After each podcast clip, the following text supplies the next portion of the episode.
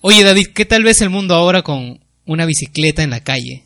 Sobre todo ahora que te has comprado tremendo maquinón, weón. Eh, a ver, yo creía de verdad que, que, que el desprecio tácito que nos tenemos como ciudadanos acá en Lima era eh, estaba focalizado en, en- en situaciones muy concretas, ¿no? Entrar al metropolitano, ser vejado grupalmente en hora pico, eh, o de repente pues es el metro de Lima.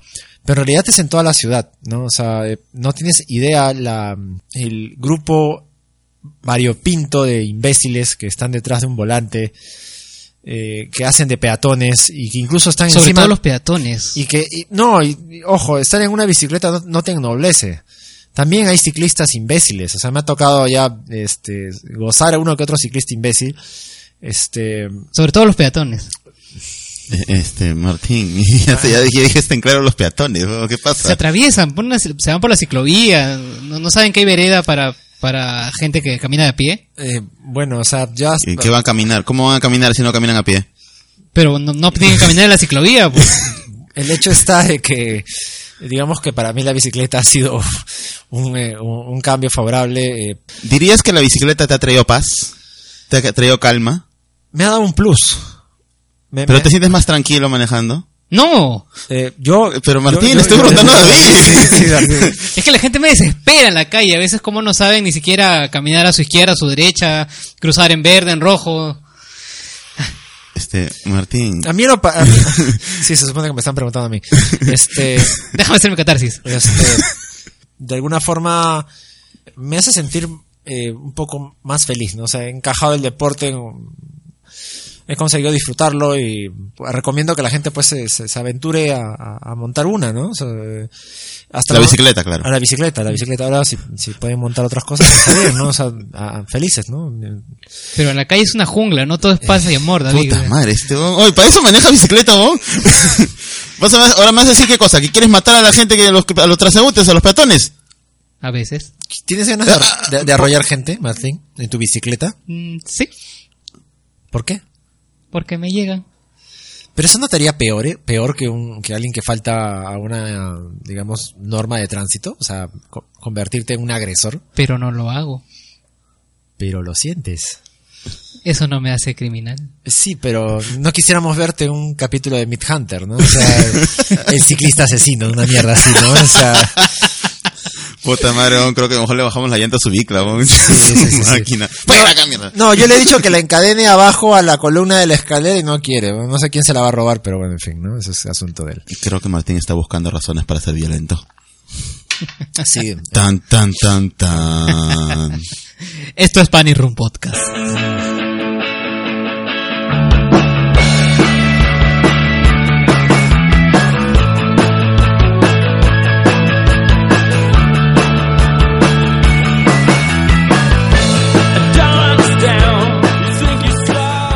Hola a todos y bienvenidos a un nuevo episodio de Panic Room Podcast. Hoy, viernes 30 de agosto del año 2019, nosotros somos Martín Cano. David Polo. y Saulo Olivos y en esta oportunidad no sabemos de qué Michi vamos a hablar o sí, no sé, no tengo la menor idea, me avisarán más tarde. Hablaremos de los sueños. ¿Qué? Del mundo onírico, el mundo astral. ¿Qué? No sé por qué Chucha nos ha dado la gana de querer hablar de los sueños. O sea, para contextualizar un poco, eh, no teníamos una puta idea de qué grabar. ¿Qué? Este, y nos pusimos a intercambiar. eh, salió el tema de los sueños y obviamente empezamos a intercambiar concepciones de lo que nos parece. Y bueno, pues decidimos, porque no grabamos un programa sobre los sueños, ¿no? O sea, cuáles han sido los sueños más raros, eh, los más llamativos, si alguno de ustedes, eh, quienes nos escuchan, o eh, han tenido eh, algún tipo de, eh, qué sé yo, pues, ¿no? De, han comprobado o han sentido alguna implicancia de sus sueños en su vida diaria, o si de verdad este, estos no significan nada, ¿no? O sea, Pero eso lo vamos a andar en luego. luego. No pueden ver mi cara de desconcierto, supongo, pero bueno. Sí, ese es el programa menos pensado y que es el más definitivamente improvisado que vamos a hacer. Puta madre.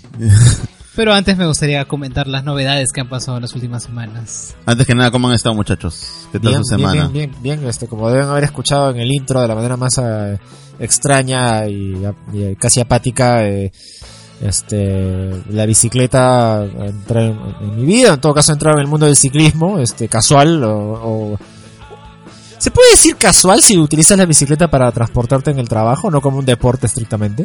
No, al contrario, es todo un planeamiento para que vayas a te levantarte más temprano o más tarde te da mejores opciones de movilizarte. Claro, la bicicleta es un medio de transporte al final de cuentas. No, no, no, no, no cuestiono eso, sino el, el- hecho de que tal vez, bueno, vamos, este, no, no, no tengo pensado en mediano ni en largo plazo hasta el momento ir a hacer cic- ciclismo de ruta, pues, ¿no? Este, Estás haciendo ciclismo de ruta, David. Viajas media hora no, de pues ida y Martín, media hora no de jodas, pues, o sea, no, Viajas no- una hora diaria. no estoy hablando de ir a provincia, pendejo, o sea, estoy hablando, estoy hablando, no estoy hablando de, de- Pregúntale cualquier este, Cabrón. de a pie. No, casi ¿Acaso yo me hora. pongo culet y mallas para irme puta hasta, hasta, hasta el San Isidro? El ciclismo es de corazón, no, no es el uniforme. Ah, y ahora sí está pacífico, está ¿no? pacífico, dice, huevón. El intro te delata, cabrón. No, o sea, No, eh, pero no eres casual porque estás haciéndolo todos los días, pe cabrón. Ya, entonces, no, no, eh, vamos, no como un ciclismo netamente Es de que- ruta. es que- Es Voy- a ser cagón. ya. ¿Qué tienes más seguido? ¿Manejar bicicleta o, o tienes sexo? Manejar bicicleta. ya, Ya, ya, ya, ya, ya. ya, no es casual, pero Casual, ya. Ya, bueno. Pero, pero ok, ¿no, no tengo sexo todas las semanas. No, carajo, No, ya, ahí no, ya, nomás, ahí nomás, ahí nomás, puta madre, ya se están yendo por la rama. Ya, ok. No, es que tú estás, no lo estás viendo, es que la, el ritmo cotidiano o, o seguido de hacer un acto no indica que dejes de ser casual o no. Lo que tú estás comparando la, eh, eh, que sea casual con ser profesional, que es muy distinto. Claro, Eso sí es muy ya, diferente. eso es a lo que yo voy. Pues no, no soy ciclista profesional, no hay forma. Ah, ¿no? eso es otro Ah, de eso Ah, sí, no, te lo discutimos, No, no, eh, David, no te lo discutimos. Ya, ya, ya. No, no, ni cano. Al menos yo uso mi bicicleta.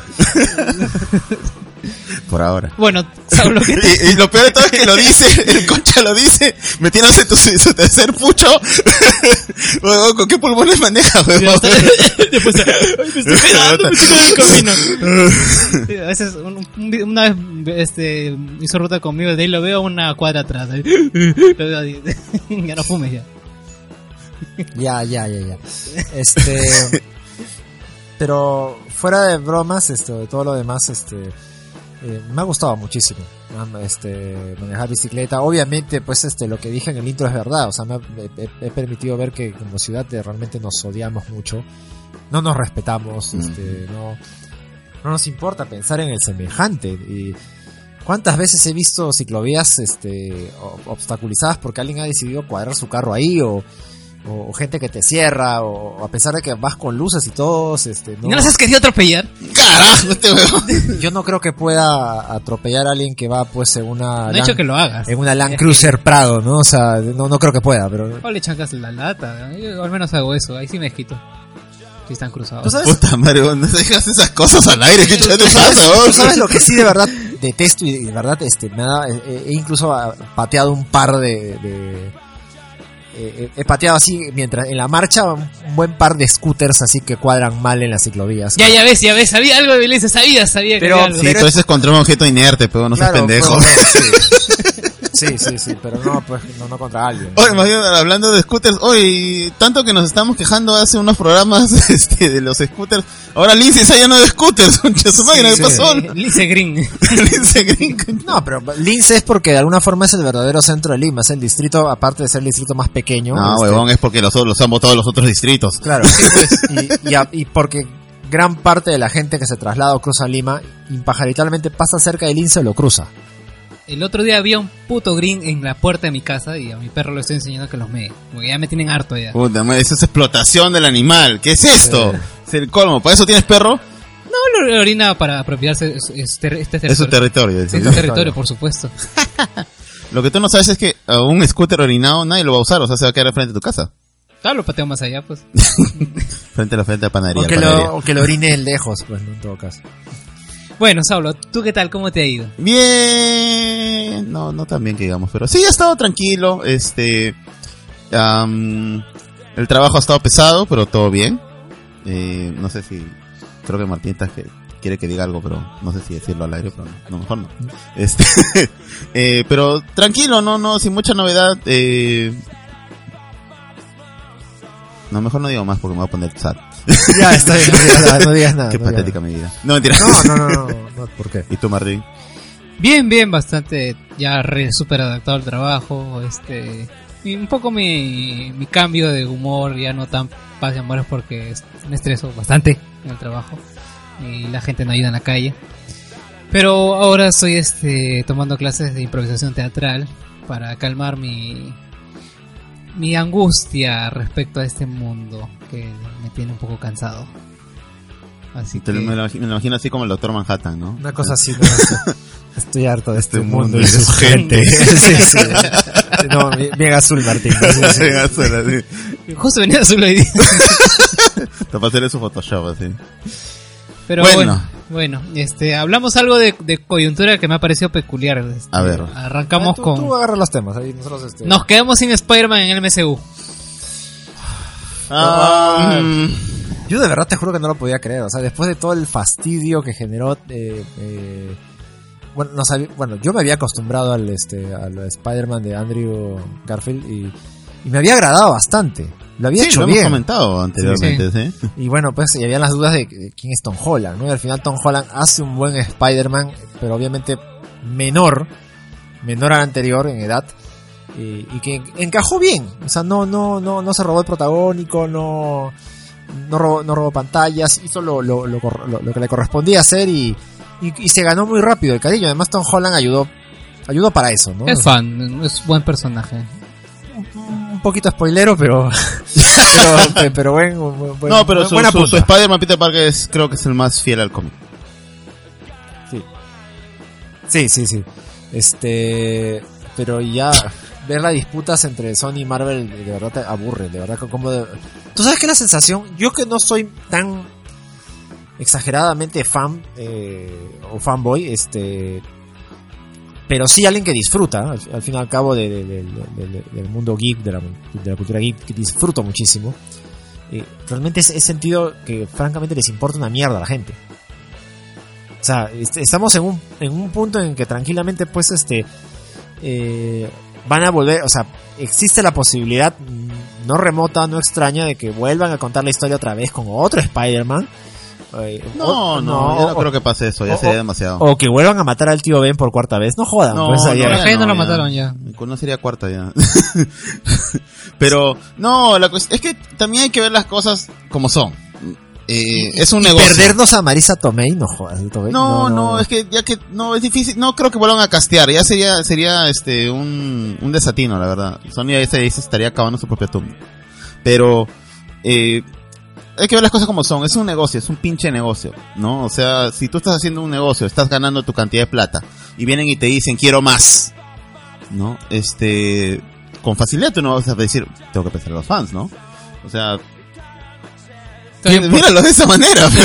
un... Sí, un- yo un sé que la, yo no, claro, yo sé que es un tema también este comercial, es un tema este de, de corporativo, o sea, eso, eso no se niega, pero este pero definitivamente pues hay una falta de, de- de- de- de- me parece de sentido común o de criterio que han tenido para, para tratar el tema. Si ha habido una diferencia, resuelvan corporativamente, o sea, que no no no que no pateen el tablero, o sea, Bueno, al final ya- lo- el, el fin del trato lo que implica es que este el Spider-Man Tom Holland no va a salir en el MCU. O sea, ya no va a haber más crossover, nada más. ¿No? Eh, igual Tom Holland va a seguir siendo Spider-Man. O sea, eso ya Sony le va a sacar, pues la, lo va a exprimir hasta el ma- al máximo. yo de verdad tengo ganas de que Mickey Mouse compre Sony. Ah, monopolio, Mar- este, David, ¿qué estás sugiriendo? Pero, no, o sea, la cuestión... Sí, estoy sugiriendo una, una anomalía de mercado, pero ¿qué, qué, qué, qué- qué importa? no? O sea, Todo por, por, por tu crossover, ¿no? Sí, maldita sea, sí, o sea, se, se había O enganchado sea, si bien no vamos a ir a la mierda ya, pues al menos lo disfrutaré, ¿no? Exacto, Qué pendejo. exacto, es que de eso se trata, eso- de eso se trata. Pero ya, bueno, este... Oye, pero vamos a tener a, a Spider-Man con Venom, weón. Eso es lo que iba a decir. Spider-Man con Venom, con Carnage. Con Venom, con Carnage, weón. Por fin la película de los seis siniestros. Ya, es- ya, eso sí te podría admitir que sería paja, ¿no? O sea, el, el Maximum Carnage, ¿no? La, la, la, la- la saga de, de Carnage sería... Sí, sería paja, y sobre todo con eh, Woody Harrelson, que lo, que lo va a interpretar... um, Sí, sí, sí. Podría, podría por ese lado, ¿no? Vamos a ver, yo no sé. vamos- eh, Claro, me, me- me da cólera, una película, pero me una da película cólera. que esté Tom Holland este, Hardy y Woody Harrelson en una misma, pelu- en una misma pela, sí, sí, ahí sí, pues. eh. ¿Estábamos hablando de una película apta para todos o esto es una porno ya? Ah. Porno no, sería más bien algo más este gore, ¿no? Pero- No, no, no, ya veo por ya veo. es, esa ha sido la decepción de muchos también que ya no va a ver este Deadpool con Spider-Man, ¿no? O sea, que lo que uno ve en internet. Sí. bueno, next. ¿Qué más hay? Cambiando a la, a la otra casa, nos, eh, ya tuvimos un tráiler final del Joker. No lo he visto, no lo quiero ver. No, ¿No lo quiero ver, Te no lo voy quiero ver. Te lo voy a mostrar. No, no, no, ¿Por espérame. qué no? ¿Por qué? ¿No No, no, no, no, no, quiero esperar a la película, ya no me quiero hypear. No me quiero, no quiero llenar de Te voy a hype. decir algo. ¿Ya? Esta película no me ha generado hype. Ajá. Me ha, me ha dejado intrigado. Bueno, el ya. tráiler, pues. perdón. Ajá. El tráiler me dejó intrigado porque, a pesar que es largo y es un tráiler completo final, igual no te cuentan mucho como el primero que salió. Ya. O Lo, sea, único, que, lo único que te muestran es la actuación de, ¿De este, Phoenix? Sí, de, de Joaquín Phoenix. Y te deja como, Eso es lo como que te entusiasma, no hypea. La película no hypea, sino te, te muestran cómo va a ser la actuación a lo largo de la película. Y no te muestran la historia en sí. ¿Sí o no, David? Sí, es verdad, es cierto. O sea, eh, a, pesar de que Saulo no ha visto el tráiler, no, le voy a spoilear nada. eh, en realidad el tráiler no spoilea nada. O sea, eh, eh, definitivamente el TC tráiler eh, fue armado de, de una forma muy artística, que creo que va con la, la, eh, más o menos la idea que te quiso proponer la película y, y- y el tráiler la reafirma, ¿no? O sea, es, digamos, mostrarte el- el- a Arthur por qué se convierte en el Joker, ¿no? O sea, qué es lo que lo hace convertirse en el Joker, qué día malo tiene, entre comillas, para que se convierta en el, en el antagonista. No, no pues, te dicen qué día malo todavía. Exactamente. Pero de alguna forma te, te, te, te va... Te, te bosqueja esa idea.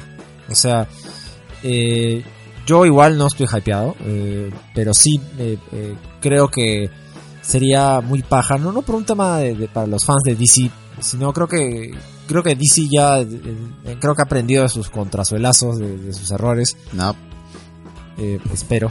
no. Recuerda que este Joker no tiene nada que ver con el resto. Sí, ya sé, ya, pero de, de alguna forma igual es, es una especie de... Puede, podría ser una especie de revancha, ¿no? O sea, ha habido un camino eh, no espectacular ni, ni exageradamente seguro a través de Wonder Woman y de repente de Aquaman y de repente tal vez este... eh, Shazam. De Shazam. Nada que diga, es- nada que nos alcance a decir, mierda, qué guapo, ¿no? O sea, qué, qué paja. Y, y creo que sería paja de que, que, que se, que, esta sea la oportunidad que hemos estado esperando, ¿no? O sea, que si bien está fuera de ese universo, eh, la, la historia por sí sola permite decir que tal vez este, en DC lo, que se necesita apostar más es en la, en, la obra en sí, no tanto en, la espectacularidad o en lo comercial, ¿no? O sea, porque esta película eh, en el presupuesto está es muy por debajo de la, de, la media de una película de superhéroes o, o- de las películas de siquiera para hablar de las de las de DC no habrá que esperar nomás. habrá que esperar y verla no yo yo sí estoy entusiasmado por la actuación no no sé si si la, o no sé si sa- no sabremos si le alcanzará para una nominación al Oscar ya lo veremos este pero eh, creo que va a ser tengo la expectativa de que va a ser una sorpresa muy agradable no Yo también siento eso, que más que nada lo que va a brillar Joaquín Phoenix como actor. Siento eso. Ojalá que inter- interpretar el personaje no lo afecte a él, ¿no? Ve una maldición ahí Sí, en- es el entre, Joker. entre todos los que han interpretado alguna vez al Joker, ¿no? Ajá. Ay, ah, bueno, ya. Next. Ya, volvemos un poco a la casa del ratón. Y presentaron hace poco en la D23 todo sobre Disney Plus. Y entre otras cosas, me pareció interesante que confirmaran que va a haber tres series para, para este nuevo streaming: que es Mrs. Marvel, She-Hulk y este Moon Knight. ¿Te suena, David? La última no, el último no. ¿De qué trata? ¿O de qué, qué, qué es? Es un es el Batman con superpoderes de, de, de Marvel. Claro que estamos siendo bien, ¿no? Pero sí, por ahí va. Ya, por ahí va. Pero Yo oye, sí- se ve paja la, la propuesta. me- me- A mí me parece hecho. Yo, yo he leído los cómics de Miss Marvel, de la de Kamala Khan. ¿No? Que es la última generación, no la de Carol Danvers antes. Y es muy divertido. Es muy divertido el personaje. Muy paja. Eh, así que yo sí estoy eh, hype. Eh, pero la que me da intriga y tengo mm, espero que no la vayan a caer es She-Hulk. O sea, el personaje me parece muy paja en el cómic, o sea, Pero es- muy liberal, eh, o sea, vamos a ver si la recortan o si pretenden recortarla. Eh, bueno, no sé, pues, pero tú me habías dicho creo que el, el Disney Plus creo que va a ser PG-13, ¿no? Sí, ya está confirmado. Ya justo leí hace poco que es solo PG-13 Es máximo. PG-13, bueno, ya supongo que los más adultos lo, lo harán en Hulu, pues, ¿no? Pero, ah, pero no, igual no, no necesitas una calificación alta, ¿no? Para hacer algo bueno, ¿no? ¿Cómo la harán ella? ¿En, en- en CGI o...? eh, porque físicamente hablando es... es, es- Claro, no es un Hulk, no es del tamaño de Hulk, pero, pero, pero sí pero es... sí es mucho más, eh, de la humana, bueno, de humano de- promedio es más claro, alto. Más, Más, alto, alta ¿eh? ese. ¿Cómo harán? No sé. Supongo que podrán contratar a dos actrices también, ¿no? Es este, es abogada, pues. Ah, ella, es ella abogada y después cuando no, ya se convierte en She-Hulk. Si fuera abogada notaría, se- estaría siempre verde. Ya, ya, no proyecten, por Ya, favor, no proyecten. ya. Next, ¿qué más? ¿Algo más? Bueno, estamos cerca a que se estrenen toda la serie de temporada de la CBW. Este, nos viene el estreno de Batwoman. Y todas las series que conforman el Roverso. Y van a con, confinar en la crisis en Tierras Infinitas. Que a Saulo no... Yo- No le entusiasma. Yo estoy así como que, puta madre. Es que he escuchado los anuncios de que van, a- están jalando a Tom Welling, a Linda Carter, a, a Mark Hamill, a Kevin Conroy que me emocionó, que es la voz del Batman este noventero, de la serie animada. Eh, que va a interpretar a un Bruce Wayne viejo, o sea, al toque yo pienso Batman Beyond. Eh, y suena paja, pero a la vez también digo, puta madre, ya no sé si van a hacerlo bien, van a hacerlo mal, o la van a cagar, porque CW siempre hace esas cosas. Pues el Ellsworth fue una desinflada fuerte para mí, ¿no? De, de los crossovers, ¿no? Te digo algo así ya concreto y específico. ¿Te suena el nombre de Mal- Marv Wolfman? No, claro, sí es el guionista de Crisis en Tierras Infinitas, pues, del cómic. Él va a ser co- es co-guionista de este crossover. Ya, Para eso... CW. O sea, Me él- da, me da esperanza, pero igual la cuestión es que él puede escribirse un tremendo guion y de ahí la cadena le va a decir, oye, no. Muy largo, hay que recortarlo. Recórtalo, ¿no? O sea, tienes que, esto no es CW, esto no es el Arrowverso y... Pero le puedo tener un poco más de fe por el guion, pero vamos a ver, pues, ¿no? O sea, Sí, un poquito. A mí me da un poquito más de esperanza cuando leí eso, que, que jalen al, al escritor original, que lo van a participar.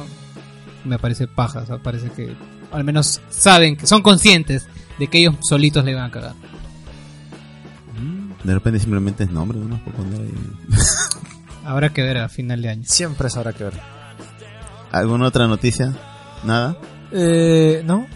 Ah, ya, yo que bueno, no sé si ustedes les, les, les habrán ganado con el chongo, pero el anuncio de los participantes del Vivo Polo Rock ha sido una muestra de clasismo De- sí, total. No, clasismo, este... eh, Sectarismo. puritanismo. Puritanismo. Sí, no, muy eh, puristas falsos. A, mí, eh, digo, pero el rock siempre me ha parecido una mierda, así que no, no. ya, no. claro, bueno, su calidad de, evento desde el comienzo. O sea, yo, yo valoro, yo valoro El esfuerzo. el esfuerzo, La o sea, intención. intención. Hay- o sea, vamos, hay que, por, mira, si yo, eh, si yo no les, les valoraría el esfuerzo sería un hater gratuito. Claro. O sea, eh, está bien que hagan un vivo por el rock. Obviamente, el- el- eh, hay un esfuerzo por traer a bandas que, que, que- que así nomás no vienen. Claro. Está bien, está bien.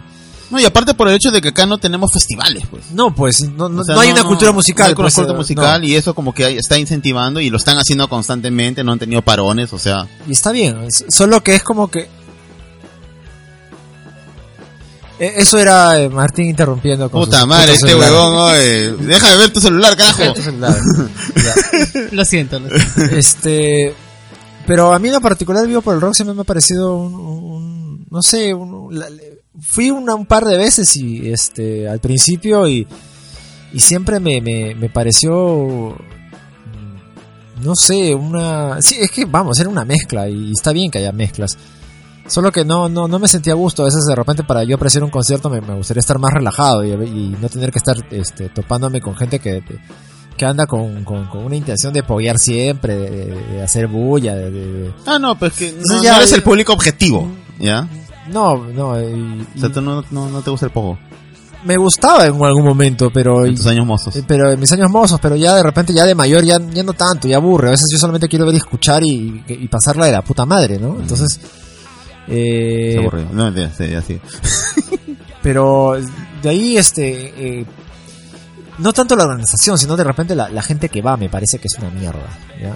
Mm. Y, y lo digo así bien. en- y- sí. Ok, eso es Y lo digo- otro lado, creo. Y- sí, entonces yo lo digo por la gente que va, ensucia, este, eh, por las huevas que sus- que siempre suceden en, en conciertos que, que, que- que a mí en particular no, no, no, este, ya, ya no me vacila. Entonces, este, Ya. ya. dejé de ir, pues, hace tiempo. Entonces, sin embargo, eso no significa de que yo no valore importante los, los esfuerzos que hacen por traer, insisto, a bandas que no suelen venir. Claro. Y conforme pasen los años van a venir más bandas Claro. a pasarse la voz y, y, y va a ser y, va a ser más heterogénea el asunto. O sea, finalmente eh, esto eh, va a ser el inicio de algo que- que espero yo que se, que- que se siga repitiendo, ¿no? O sea, no, no, de verdad, qué paja, weón, que, que, que, que, hayan este, bandas este, o agrupaciones musicales que no estrictamente no sean rock, pero que podrían tranquilamente y sí ser bandas o agrupaciones de culto.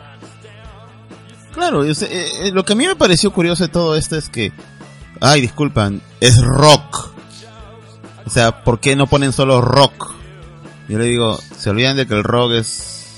El rock es un, Es es, es una- un- una un fusión de conglomerado una- enorme de subgéneros. Claro, o sea, el, el rock, el rock and roll nace de fusión de folk con este, con blues y un poco con guitarra eléctrica. Disculpen que si estoy haciendo una, una simplificación horrenda de lo que es el rock, pero y de ahí ha ido creciendo y se ha ido fusionando y se ha ido transformando y ha ido agarrando otros ritmos. Entonces, no me van a venir con huevadas de que tienen que ser este excluyentes, pues. No, y por último, como si, como si hubiese una cultura pop, eh, rockera extraordinariamente fuerte en el Perú como para traer solo rock. Claro, pues no, o sea, y de repente la hay, pero No, no lo hay. bueno. Y de ahí se ponen en el plan de que muy chicha, Muy cumbia. muy cumbia. Yo, la chicha es cumbia mezclada con rock psicodélico. Exacto. Entonces, ahí va, ahí empiezan, o sea, empie- empiezan a mostrarse ignorancia. Primero que no saben qué chucha es chicha, qué chucha es cumbia. ¿No? Claro, los, los chapis, el, el- Tú vas a un punto este que ya, este, es, o sea, es odiar por odiar y básicamente es clasismo, ¿no? O sea, se han metido hasta con la pobre de Wendy Zulka. que la Wendy Zulka, tú dices, ah, que sí, que esto, que el otro, que cuánta huevadas, que esto, que el otro. La huevada, la mujer está haciendo una carrera interesante dentro de su propuesta, se está yendo afuera, ha tenido colaboraciones interesantes con, con el cantante de Café Tacuba, que ningún otro artista acá ha podido hacer. Y ahí está ella. Feliz, está feliz y contenta. Yo leí un tweet, no me acuerdo quién es el autor, este, pero creo que va a ser la oportunidad de que ella se dé cuenta cuánto la queremos. Es verdad. Es verdad. Sí. Y, y se han querido meter, y se han metido en armonía 10, que esto, que el otro, que por aquí, por Haciendo allá. un paréntesis a lo que dices, yo algo que me dio mucha cólera es como la menosprecian de que no es buena cantante. Por favor, ella canta, tiene un muy buen registro de voz. Sí, O sea, que digan que no es buena cantante no significa que tu criterio sea el correcto. Porque hablándote musicalmente, ella tiene, llega a notas siendo este soprano muy, muy, muy sorprendente. Incluso, sin valgan verdades que tal vez no me gusten sus canciones anteriores como las de Tita o Cerecita. a ella tampoco le gustan, creo. sí. Pero escucharla es, es este te das cuenta de la calidad de voz que tiene. A ver que cante alguien así, pucha, este, no sé, tan- tantas estas buenas que han salido último que ni siquiera llegan a, a una buena afinación. O sea, no hay punto de comparación. O sea, la calidad no tiene nada que ver con lo subjetivo que sea el gusto de algunas personas, que es diferente. Sí, pues, pero al final de cuentas, como te iba a sido una excusa para mostrar todas las taras que tenemos los, bueno, en este caso los limeños Lo, lo que en tú, general. lo, lo que y- tú has dicho alguna vez, el Perú está en los comentarios. ¿no? Sí, pues no, Sí. es eso y al final solamente han buscado excusa para mostrar que, que intolerantes son, ¿no? Pero bueno. Igual el evento se va a realizar, han sacado, me gustó cuando hicieron su, su, su, su publicación en Facebook, Armonía 10, muy de puta madre, o sea, y, y ellos, a ellos les resbala. Igual va a ir un huevo de gente. Y van a seguir trayendo bandas. En vez de estar contentos por lo que traen, se, con- se, se, se- se- Y lo peor es que es un escenario aparte. claro. Son tres en total. Son tres escenarios y eso todo lo han puesto en un escenario como para decir, acá está lo contundente, que a mí me parece que es lo más contundente, eh, y, y, la- y puedes escoger a dónde ir. Como un festival. No, no jodas, weón. o sea, no te van a forzar a verlo. No, si no, no vas a ir. Y lo peor, lo que más risa me da es que casi toda la gente que se queja ni siquiera va a ir. Ni siquiera va a ir al evento. Ni siquiera un- ninguna, i- ninguna vez han ido. Es verdad. Ahí sí es como apoyan la, la escena de, de rockera acá, ¿no? Pero bueno. ¿Algo más? Eso es todo. Eso es todo. Bueno, señoras y señores, antes de que me vaya a olvidar, porque nadie se ha acordado, no se olviden de seguirnos en nuestras redes sociales. Nos pueden encontrar en Facebook como Panic Room Podcast, en Instagram como arroba Panic Room, eh, no, arroba este, Ah, se panic.room.podcast. equivocó, se equivocó, se equivocó, nunca se equivocó. Se equivocó, Ustedes se siempre leen, no me jodan, no reconcha de su máquina. Yo por eso no lo En festejo. Twitter como arroba Panic Room Pod. Y siempre nos pueden enviar sus correos, comentarios, amenazas de muerte y nunca propuestas de trabajo a Martín. Este, a arroba panicroom punto- eh, panic.room.podcast arroba gmail.com. Estoy bien contratado hasta fin de año. Hasta fin de año. Fin de año nomás. ¿Le pagaste la apuesta a tu jefa? Sí, por supuesto. Un vaso de leche de tigre le has dado nada más, pendejo. De la esquina. Cabrón. Y ni siquiera venden eh, leche de tigre por, por ahí por su chamba. Creo que otro día desde el INSE hasta allá. Sí, está todo en frío bicicleta, así. sí. en bicicleta parecía llegar a la mitad del vaso nomás. a ver si vas a quedarte con chamba, pendejo. Ya, este. Bueno, nos vamos a tomar una pausa y regresamos con el tema central que no sé qué voy a hacer, pero regresamos. Son los sueños. Ya regresamos.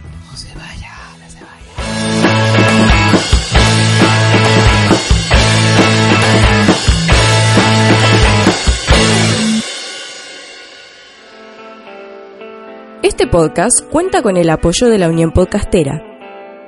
Encuentra a la Unión Podcastera en todas las redes sociales. Síguenos. Tu ayuda es muy importante para poder difundir el podcasting en español. Unión Podcastera, Fraternidad de Podcasting. Y bueno, estamos de vuelta para hablar del tema central.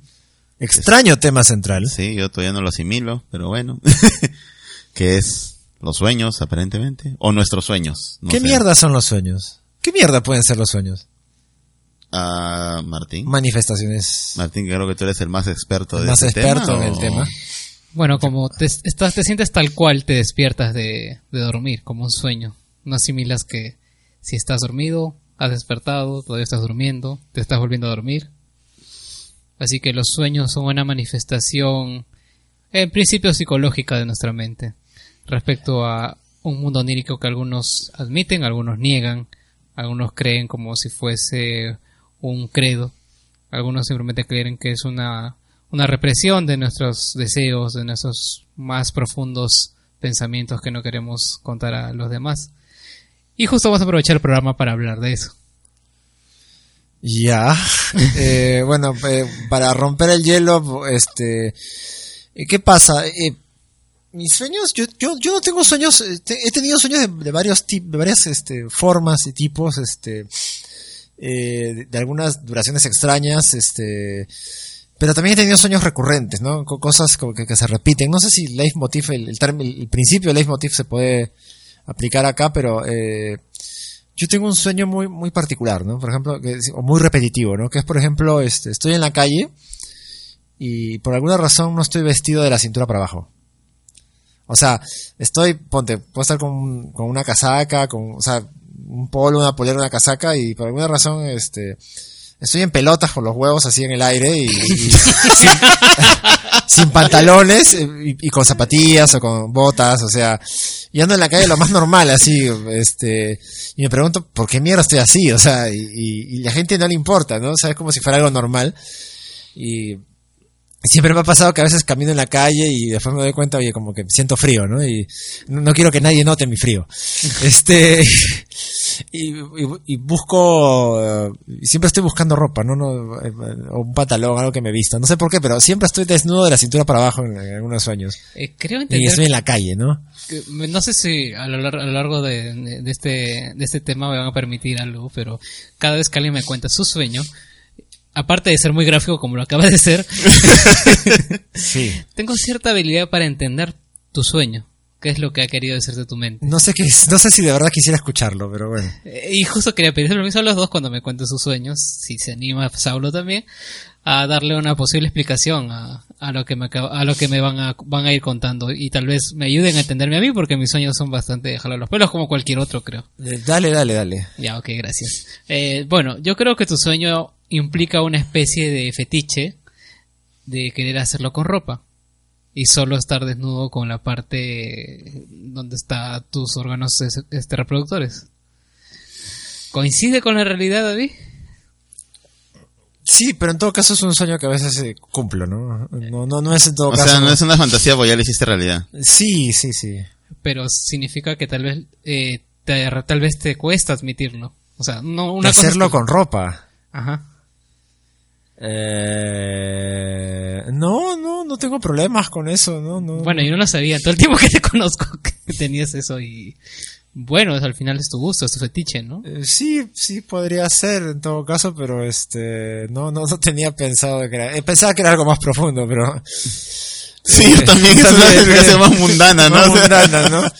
Otro sueño que tengo, este, ya que estamos hablando de, de, de, de- de- de sueños vergonzosos, es que siempre tengo problemas para, tengo ganas de cagar. Soy en mis sueños tengo unas ganas de cagar así tremendas, Un poquito de agua antes de tomar, de- Eh. perdón, de soñar, este sería bueno tomar agua. tomar agua, tomar ya, agua. ya, este, tengo unas ganas terribles de cagar. Estoy buscando baños, estoy en lugares, en hospitales abandonados, ese, este, o, o en, o en, qué sé yo, en centros deportivos, o en, o en lugares grandes, públicos, pero medio en ruinas y, que estoy buscando dónde cagar, ¿no? Y siempre encuentro baños, pero que no, no, no son aptos para mí, ¿no? O sea, para cagar. Y a veces termino eh, cagando en cualquier lado. Este, y, y no sé, eh, es algo extraño. Obviamente cuando me despierto me reviso a ver si no me, no me en la cama, ¿no? Pero, y, felizmente no, ¿no? Pero, pero, pero no, no sé por qué tengo esos sueños así, así medio escatológicos, pero... eh, Creo que yo voy a ser medio psicólogo. Sí, Eh, Ma- sí, Martín, porque- adelante. Doctor Martín, su, su, su diagnóstico. Bueno, tu sueño me está apuntando a una clara necesidad de, de territorialidad. O sea, tú tienes siempre que imponerte en un lugar, hacerte visible, sea así sea agradable o no el lugar para ti, te gusta imponer tu presencia, lugar al que vas. Como un perro. Claro, o sea, tengo Sí, que marcar, marco perro. mi territorio. Marca su territorio. Sí. Pero, pero, ¿es necesario cagar? O sea, ¿no puedes simplemente miccionar? Eh, bueno, el, el, el, el O sea, excremen- es, el es más fuerte, o sea, más fuerte su necesidad. Claro, el excremento marca un olor más en el mundo salvaje, un, una forma más perenne. ¿Ya? O sea, eh, Me tranquiliza saber que no, en mis sueños no aparezco cagándome encima de alguien. Eso se- se- sería- implicaría que sea una persona más posesiva, ¿no? Ah, no, eso significa algo más coprofílico. Coprofilia, No, eso no, David. Eso implicaría Es un, otra un cosa, fetiche ¿no? enfermo. hazte ver, mierda. hazte ver. Ya la, que, la quería salvar, ¿no? La quería salvar. No, no. Te cagó. Martín dijo, no, no, no, cagando. Soy grave. Pero coincide con tu personalidad, ¿ya ves? ¿De cagón?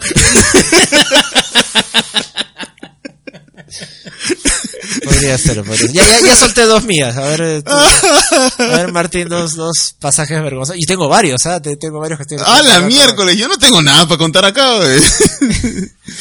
Bueno, mis sueños son, en realidad, eh, reflejan un poco mi frustración tal vez de, de querer contar historias y y bueno, les voy a contar una ya, que, que sí me acuerdo que me gustó tanto lo que vi en mi sueño que dije, esto suena paja, pero se quedó ahí. Este sueño lo, acá lo tengo registrado el 5 de julio del 2017.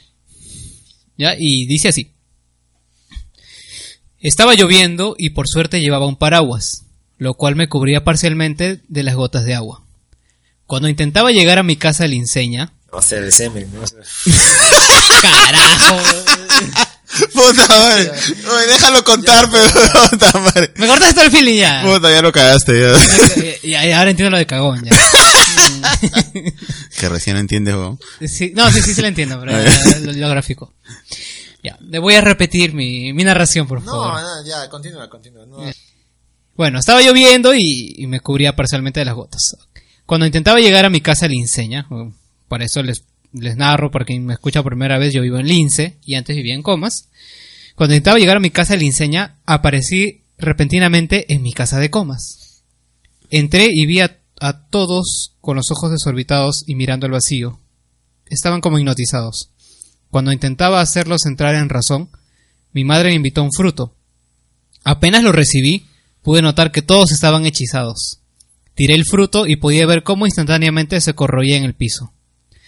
Entré en desesperación y percibí que la casa estaba cubierta por una especie de manto gigante. Era de un color morado con marrón, y cuando intenté salir, generé una puerta gracias al poder de mi dedo índice izquierdo. Había sido protegido por el anillo de acero que me dio mi madre, pero no era suficiente, ya que si bien yo podía escapar, no podía hacerlo solo. Debía y quería salir con mi familia que estaban atrapados ahí dentro. Me concentré y pude descubrir que el poder se centralizaba en el segundo piso, donde vivía mi abuela. Corrí y encontré a dos personas. Una era una señora mayor con cabello lacio largo. La segunda persona se parecía mucho a mí. Es más, es- era idéntica a mí. Solo que tenía el cabello castaño claro y algo largo. Quien me dijo, Nuestro padre nos abandonó. Si te quieres liberar, debes hacer lo mismo que él. Es más fácil lo- de lo que crees, por eso él lo hizo y ahora está y, y ahora estas son las consecuencias. Al terminar esa frase desperté sin entender absolutamente nada del sueño. ¿Ya? Tú, tú, tú, tú has, en un diario has escrito tus sueños, ¿no? Eh, sí, ¿De qué, es año, ¿De qué año es? del 2017, 5 de julio. Ese es el más específico que he podido captar. Dicen que los sueños, eh, según estudios, duran 8 segundos, pero eh, me parece un poco increíble al, al poder narrar esto en más de un minuto, creo.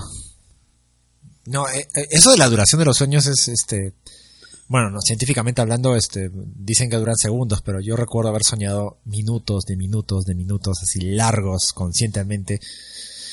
Este, tu sueño, no sé de qué mierda trata, pero de hecho que debes haberlo asociado con algo que tal vez has vivido, ¿no?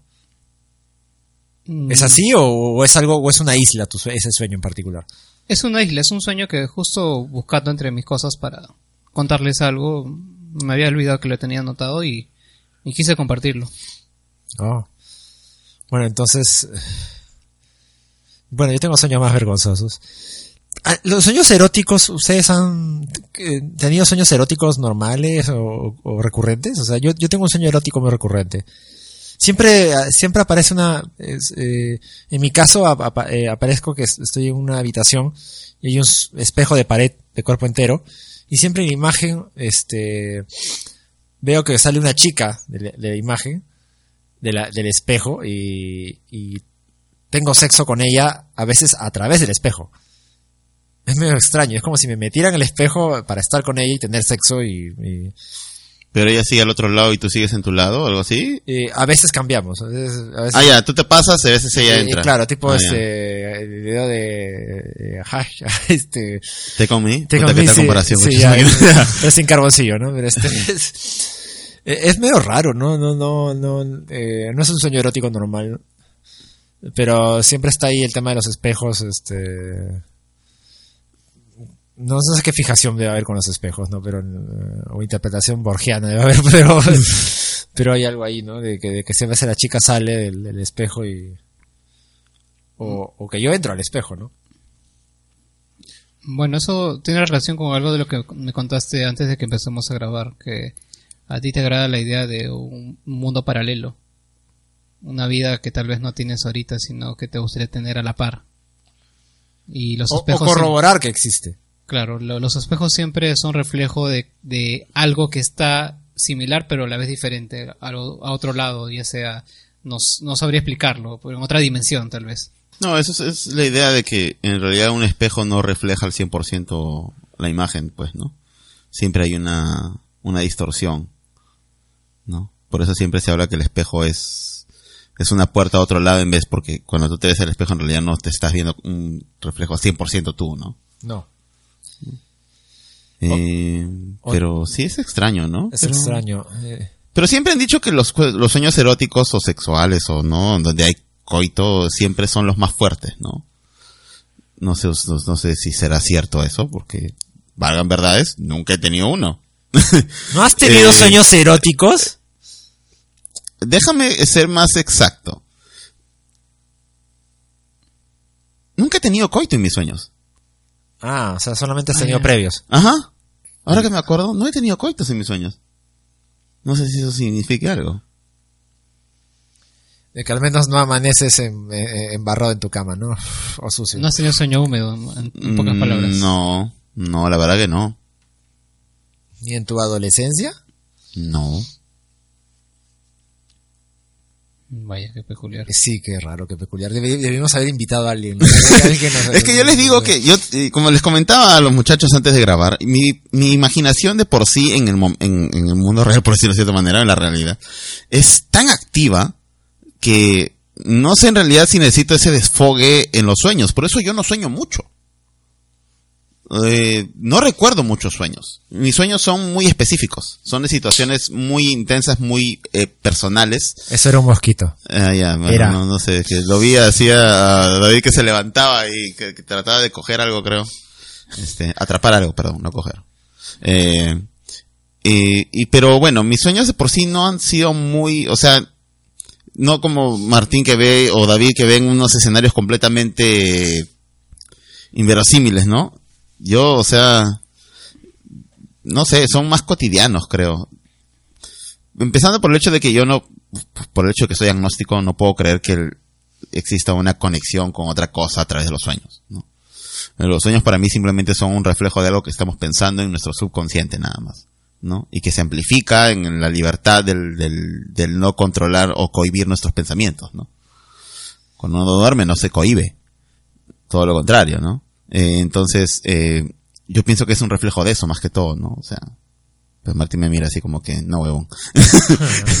eh, pero, No, yo creo que sí tienes razón. ¿no? O sea, no, por ejemplo, a veces escucho a gente que me dice, no, este, ay, he soñado esto, ¿qué querrá decir? Que estás pensando en eso. o sea, nada más, o sea, eh, o te, tienen, temen de que vaya a ser algo, que vaya a pasar algo, ¿no? Con respecto a lo que han soñado. Yo les digo, no, yo no creo en esas cosas, ¿no? O sea, me parecen pamplinas, la verdad. Eh, pero, por eso, debe ser porque no sueño mucho, que no lo, no lo veo de esa manera, ¿no? Mm. Porque como le digo, no tengo muchos sueños en realidad. No sueño todos los días. Pero, lo- pero, o sea, tú te duermes y tienes un sueño, o sea, tienes un descanso completo, no, tu cabeza sientes que descansa.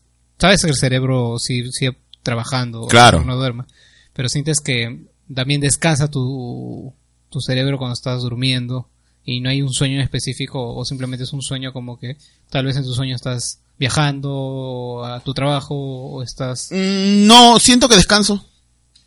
Sí, inclusive, y bueno, una cosa que una vez me reclamó mi madre en un momento de, la vi- de mi vida que estaba metido en un montón de yo, yo estaba metido en un montón de problemas, perdón, mi, mi torpeza vocal. Eh, que ella me decía, yo estaba muy preocupado, muy consternado porque tenía un montón de problemas personales. Y ella me decía, yo te veo preocupado, te veo consternado, te veo irritado, te veo apenado, te veo todos tus sentimientos, pero duermes y duermes tranquilo. ¿No? O sea, yo no podría dormir con todo lo que te está pasando. Entonces, eh, siempre me, me ha parecido curioso eso, ¿no? Pero- pero sí han habido ocasiones que sí no he podido dormir. Pero cuando duermo, duermo tranquilo. La mayoría, de las- casi siempre. O sea, no soy de los que... Tu subconsciente divide bien tus problemas con... Claro, ¿no? O sea, como que... No, no te caga ah, más, Estoy ¿no? Cagado, voy a dormir, me quedo... Ah, ya, huevón, duerme nomás. no sé si eso quiera decir algo, no sé. Que todo me resbala. puede ser Pero ni siquiera has tenido pesadillas para ya empezar a hablar de ellos. Mm, no, Más mis bien, pesadillas han- ir pensando en una mis pesadilla, pesadillas ¿no? no tienen que ver con el horror sino con situaciones que no quisiera ver Eh, y siempre tienen que ver con algo sentimental. no sé por qué, ahora que me pongo a pensar. Ya, no, No, o sea, el prospecto de una situación que quisiera no pensar que sé que tal vez es real y que en mi ver- sueño la veo. ¿me Claro, ver a, ver a tu crush con otro, ¿no? Claro, O sea, algo, tan, patético como eso, ¿no? Claro. ¿Me entiendes? O sea, eso básicamente, ¿no? Pero pesadillas, pesadillas, no. No que, no, o sea, si las he tenido, no las recuerdo. Mis sueños no son tan vívidos que me, los, mm, los recuerdo tan, tan, tan así. Martín, ¿alguna pesadilla?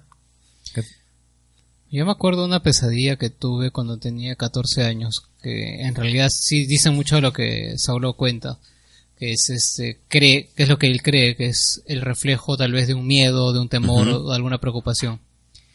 Yo cuando tenía 14 años, tuve un sueño que hasta ahorita lo recuerdo porque obviamente no se no he llegado a cumplir para, para mi buena suerte, pero es algo que me cargó años, porque en el fondo, ahora que lo veo de- desde perspectiva después de 17 años, era culpa lo que era mi sueño.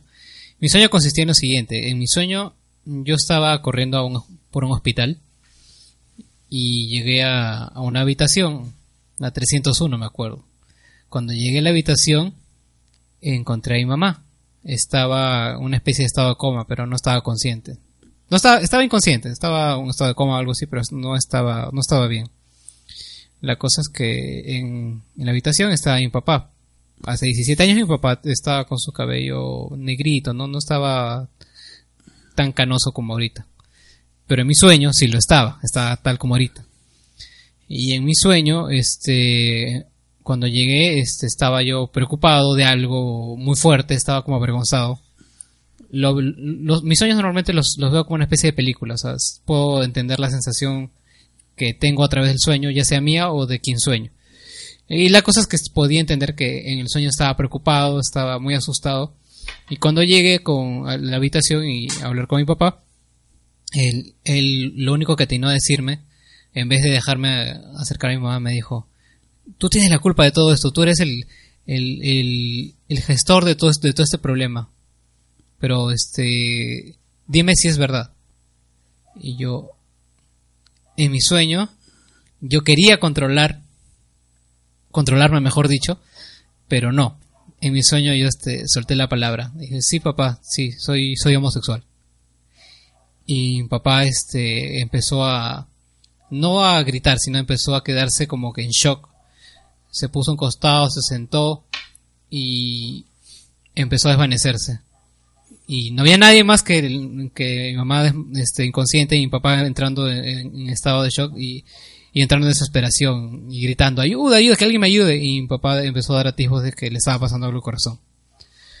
Y nadie me, me- hacía caso, y llamaba, llamaba y me desperté, llorando del sueño. Desde que tengo, es, uso, desde que tengo, desde que recuerdo ese sueño, obviamente a esa época, a mis 14 años, yo ya tenía cierta conciencia de, de mi orientación sexual. Así que lo que atinaba era a ocultarlo más, porque tenía miedo que se cumpliese ese sueño, tal cual lo había visto. Claro. Y mientras pasaban los años se me complicaban más las cosas porque este eh, mi papá empezó a dar atisbos de que sufre el corazón. Y era como que a veces también tenía ciertos sueños premonitorios que a veces eran tonterías, ya como que no sé, venía alguien a buscar y pucha, justo ese día venía y era una persona que normalmente no solía venir. Y haber tenido ese sueño como que me dejaba mucha preocupación, como que tenía cierta habilidad para tener premoniciones. Y con el pasar de los años he tratado de que no se cumpla ese sueño una y otra vez. Así que esa fue una de las razones por la que yo decidí salir de, casa. Porque no quería generar un tema de incomodidad en mi familia, un tema de, de, de que tal vez darle un susto tan fuerte a, mi- a a mis papás al punto de que los lleve a la hospitalización. Pero las cosas felizmente no se dieron así. Pero sí dieron atisbos de que mi papá, este, desde ahí yo le advertí, papá, sabes que tuve un sueño. No le conté al principio el sueño con detalle. Eh, tuve un sueño así, así, le, le quité la parte que, que me avergonzaba. Dije, hasta ver, hasta ver. Y, y efectivamente, mi papá tiene ciertos principios de, del corazón, pero felizmente ahora se cuida y no, hasta ahorita no tiene problemas. Así que eso es una de las peores pesadillas que recuerdo que me ha marcado y cada vez que me acuerdo siento que la siento que hubiese vivido eso, que mis padres estaban al borde de, por mi culpa. Wow. Claro, era la culpa manifestada visualmente. O bueno, ¿cómo decirlo, no? Era Inconscientemente. inconscientemente, no, pero era una visualización de tu culpa, pues, ¿no? De la culpa que sentías que no debías cargar. Ajá. A ver, pesadillas. Eh, yo recuerdo una en especial, este, una que tuve a los 16 años. Este, para ese entonces yo vivía en Lince, en un cuarto piso. La ventana de mi cuarto, este, daba a, en Lince se podía ver, este, todo lo que sería, pues, eh, Lima Central y no sé si Lima Norte, pero Lima Central, pero podía ver el, Cerro San Cristóbal, ¿no? Cuando se prendía la cruz, ¿no? En, las noches. Y mi sueño era de que yo estaba en mi cuarto, en la ventana de mi cuarto, y, y, era mediodía, de un día no, sol, no tan soleado, este, y en eso pues, eh, de la nada, ¡fum! Se, se, se, puso todo a oscuras. El día se puso negro, se puso a oscuras y escuchaba cómo la gente en la calle este eh, eh, se empezaba a asombrar pues no ese digamos murmuro murmullo este masivo que puedes imaginarte de, de un grupo de personas que se percata de algo sorprendente pues no Eh, y del cielo cayó un haz de luz sobre la cruz del Cerro San Cristóbal y de la haz de luz de la parte de arriba empezaron a bajar sombras pequeñas muchísimas sombras millones de sombras. Y estas sombras bajaban hasta la, hasta la ciudad en oscuras y, veía como conforme se iban acercando estas sombras hasta donde yo estaba en mi edificio, llegaba a percatarme cómo estas sombras después regresaban, pero regresaban con alguien. O sea, re- recogiendo a alguien de la ciudad y se las llevaba, ¿no? De vuelta, ¿no? Entonces, este, yo del miedo, este, cerré la, del miedo salí de mi cuarto a buscar a mi familia, ¿no? A mi mamá, a mi, a mi papá y a mi hermana, cuando, este, vivíamos todos juntos y no encontré a nadie. Fui a la lavandería, este, y solamente estaba mi madre, y la, la ventana de la lavandería da también a la, es, casi, eh, da la misma cara del edificio que, que, que, que nos permitía tener la vista del Cerro San Cristóbal, y mi madre gritaba, este, ahí, ahí bajan los malditos. Ahí bajan los malditos. Entonces, este, vi como mi madre me hacía un gesto de, huir y lejos de quedarme con ella, yo huí. Regresé por mis pasos, este, a cerrar las cortinas y las ventanas de la casa y me encerré en mi cuarto eh, y las sombras se veían más cercas de, mi edificio, cerré las ventanas, cerré las cortinas y me quedé ahí. Y mi sueño termina cuando es- escucho cómo derriban la puerta de mi casa, del departamento, y, cómo están por entrar a mi cuarto. Ahí acaba. Cuando yo le narré la pesadilla a una profesora este, de filosofía, me dijo, se- según lo que se dice, me- me contó en ese entonces, se parece mucho a la profecía de la Virgen de Fátima, pues, ¿no? Bueno, no sé si será verdad o no, de repente me estaba floreando, me estaba hablando huevadas de mierda, la de vieja pendeja, pero este, eh, fue una pesadilla eh, muy simbólica, muy, muy fuerte, muy religiosa, muy, eh, muy vívida, y fue una de las de más larga duración que tuve, ¿no? O sea, no, no, pero me marcó mucho tener esa pesadilla, mu- nunca sentí tanto miedo y, y- y tanto alivio cuando desperté y, y- y- y al enterarme de que no era verdad, pues, ¿no? Es jodido interpretar esa mierda, ¿no? Sí, es bastante complicado en realidad. Más suena como una historia que has querido contar, ¿no? Sí, también me parece eso. Pero, pero lo he vivido así, güey. eso- No, obviamente, pues. Yo pienso que también es parte como que tu cerebro entra en un proceso creativo, ¿no? De repente tienes una idea cuando te vas a dormir o es una idea que has tenido durante el día, ¿no? Y se empieza a explayar tu creatividad, pero como estás durmiendo no eres consciente de que es eso nada más, pues, ¿no? Y se transforma en algo totalmente vívido, pues, ¿no? Y te cabe. También, este, a veces, no sé por qué, pero cuando yo duermo, procuro dormir siempre de costado. Ya, porque cuando, porque por alguna razón, si duermo y, la y la segunda almohada que tengo en la cama, este, por de casualidad está eh, sobre mi pecho o parcialmente encima mío, este, al tener esa pez, pequeño peso encima de, de mí, me, me produce pesadillas, no sé por qué. Ah, las miércoles. Sí. Sí, Me sí. pasa lo mismo también. Sí, sí, sí, sí. Yo no puedo dormir boca arriba y con... Yo no concibo que la gente duerma boca arriba o boca abajo. Yo siempre duermo acostado. No puedo. Yo veo a veces a mi papá, que mi papá duerme boca arriba. Y lo veo, ¿cómo duerme? Digo yo, ¿Cómo duerme este hombre así? Digo yo. Pero sí, no, No, sé. sí, sí, sí, no, sé si la postura debe influir. La postura para dormir, de hecho, de- de hecho, Obviamente la algo. comodidad influye, ¿no? O sea, tu, tu cerebro va a interpretar que estás incómodo y lo va a reflejar en tu, en tu sueño, ¿no? Si no, no, no, no tiene sentido, pues. Yo ten- yo recuerdo, no sé si contará como una pesadilla, porque no, re- no sé, no recuerdo haber sentido miedo o pavor. Es uno de los pocos sueños que recuerdo hace muchos años. Eh, y es corto. Eh, recuerdo estar en mi casa a escuchar ruidos en la calle. Y entonces mi primer este, mi primer instinto es salir a ver qué suena, pero recuerdo estar solo en mi casa. O sea, no escucho a nadie más. Entonces abro la puerta. eh, mi casa, bueno, tiene una puerta, tiene una reja. Y frente hay como una especie de parque, ¿no? Entonces yo recuerdo que abro la puerta y literalmente de la vereda tú puedes dar tres pasos y no hay nada más. Se acabó el mundo. Se acabó el mundo, o sea, no hay nada más. Y ves el horizonte y es como que no sé, ves que está el cielo, ¿no? O sea, y no ves nada, nada, nada y se va haciendo oscuro y oscuro y oscuro. Y me asomo y no veo nada, pero en el así muy lejos, muy lejos. Escucho las olas. Se escucha es el mar. Como muy abajo, muy, muy profundo, ¿no? No lo puedes ver, pero lo escuchas, ¿no? Y siento el pavor, ¿no? De que, o sea, doy un paso más y me, y me voy, pues, ¿no? O sea, me caigo, ¿no? Pero lo único que hago es regresar a mi casa y es como que cerrar la puerta y creer de que no, no, no, no, mejor no salgo, ¿no?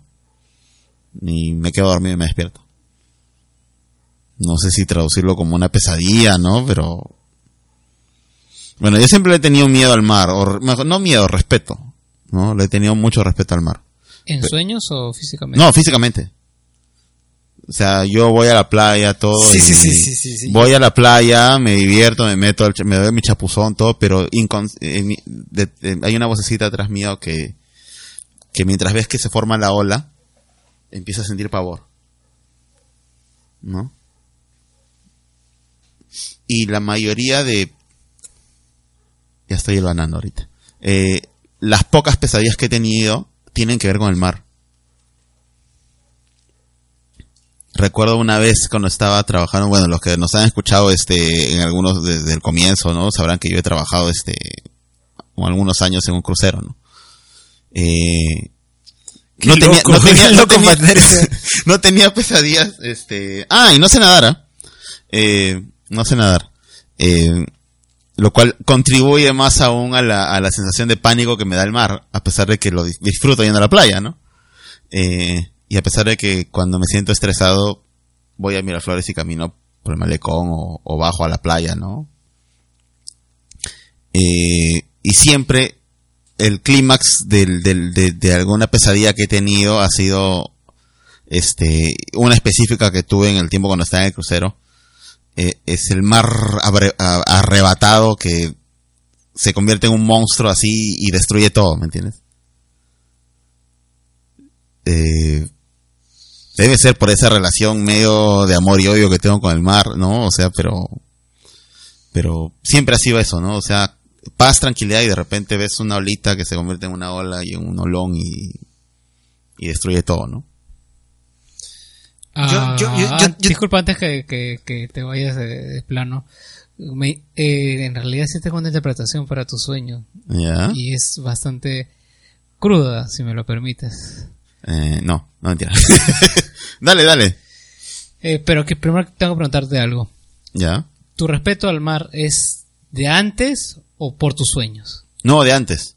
De antes. Cuando, es una cuestión de que cuando yo... Mi, mi- mi viejo es bien, bien, bien tosco, ¿ya?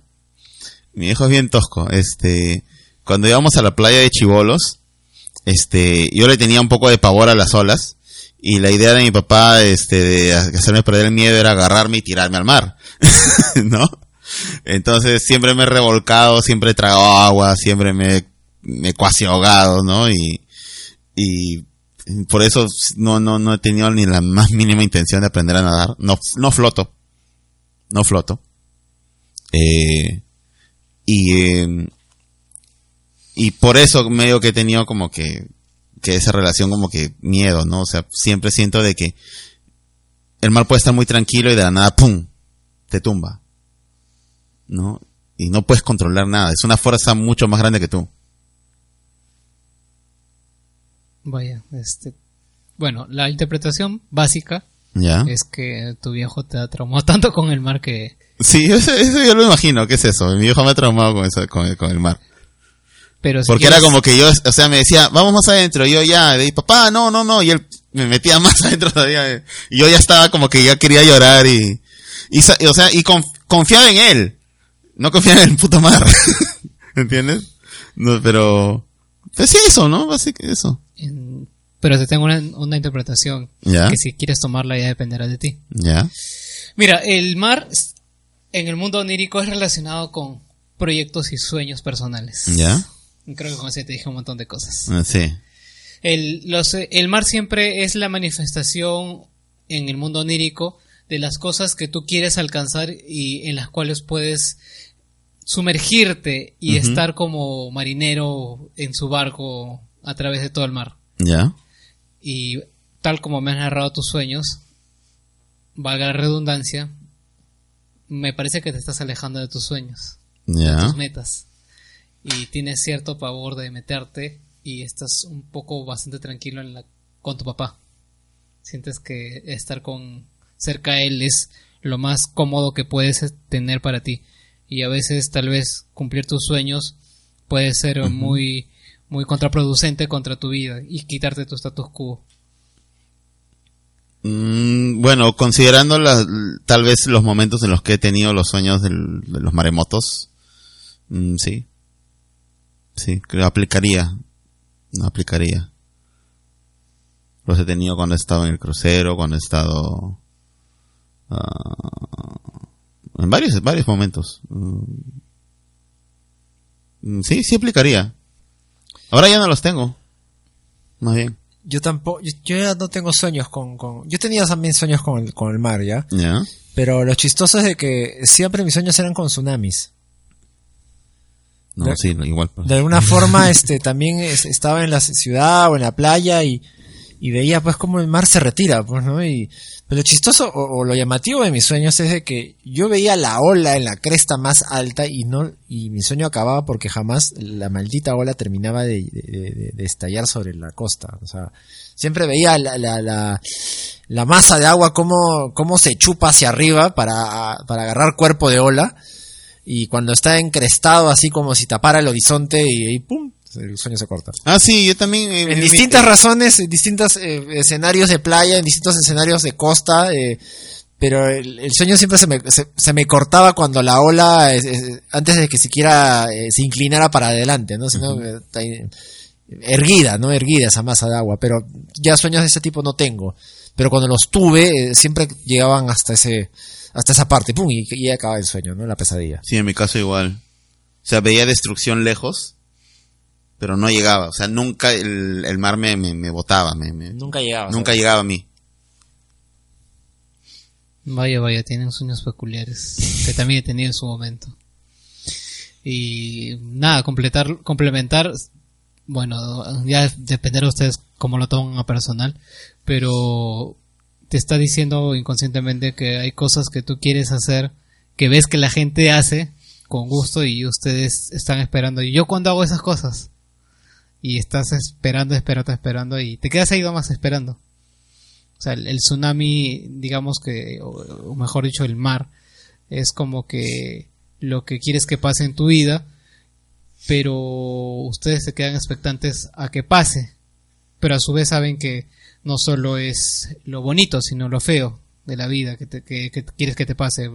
Por ejemplo, eh, tú quieres, no, no, no sé, por ejemplo, como mi caso, ya, por ejemplo, a mí siempre, siempre me llamó la atención las artes escénicas, desde, que tengo uso de razón, o el arte en general, mejor dicho, para ser más, más, este, más justo. Y, pero siempre me da, pero pucha, si soy actor y si me muero de hambre, y me pasaba que en esa época, y por eso es que sé estas cosas, porque investigué bastante sobre los sueños y tenía bastantes sueños con el tema del, del mar. Y siempre los veía ahí tranquilo y también tenía sueños similares a los que ustedes me cuentan. Que sentía que el mar estaba ahí y decía, pero ¿por qué pasa eso y por qué no a mí? Y hasta que llegué a la, a la conclusión y a la, explicación de que es, son, son las cosas que tú quieres hacer, pero en el fondo temes de que mientras las hagas no te salgan bien. Y pucha, y eso es algo que me pasó, pues, ¿no? Porque decía, pucha, ¿por qué no lo hago? Pero si no me sale bien y me da cuenta que yo mismo me autosaboteaba. Me ponía cabe y dije, ya, hasta que me decidí, pues, ya, de una vez ya.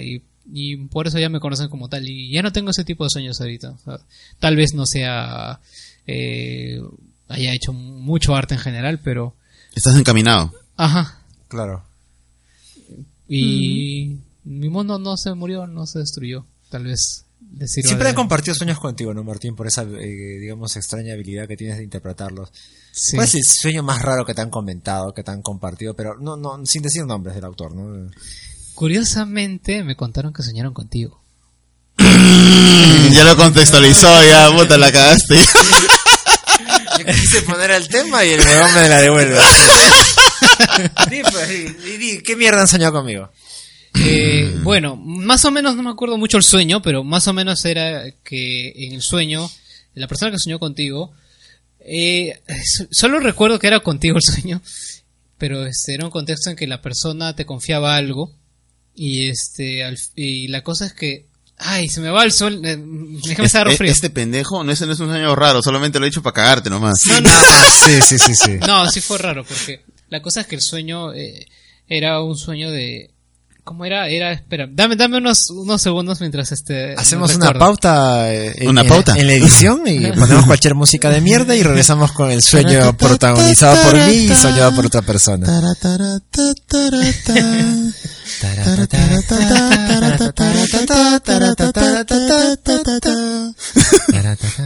Dificultades técnicas. ¿Cómo que hacemos una- Ya me acordé, ya me acordé al fin. Ah, ya, ya, ya, Ya, ya, ya, ya, ya, me quedo Maldición, ya. ya estaba viendo otra vez Dark.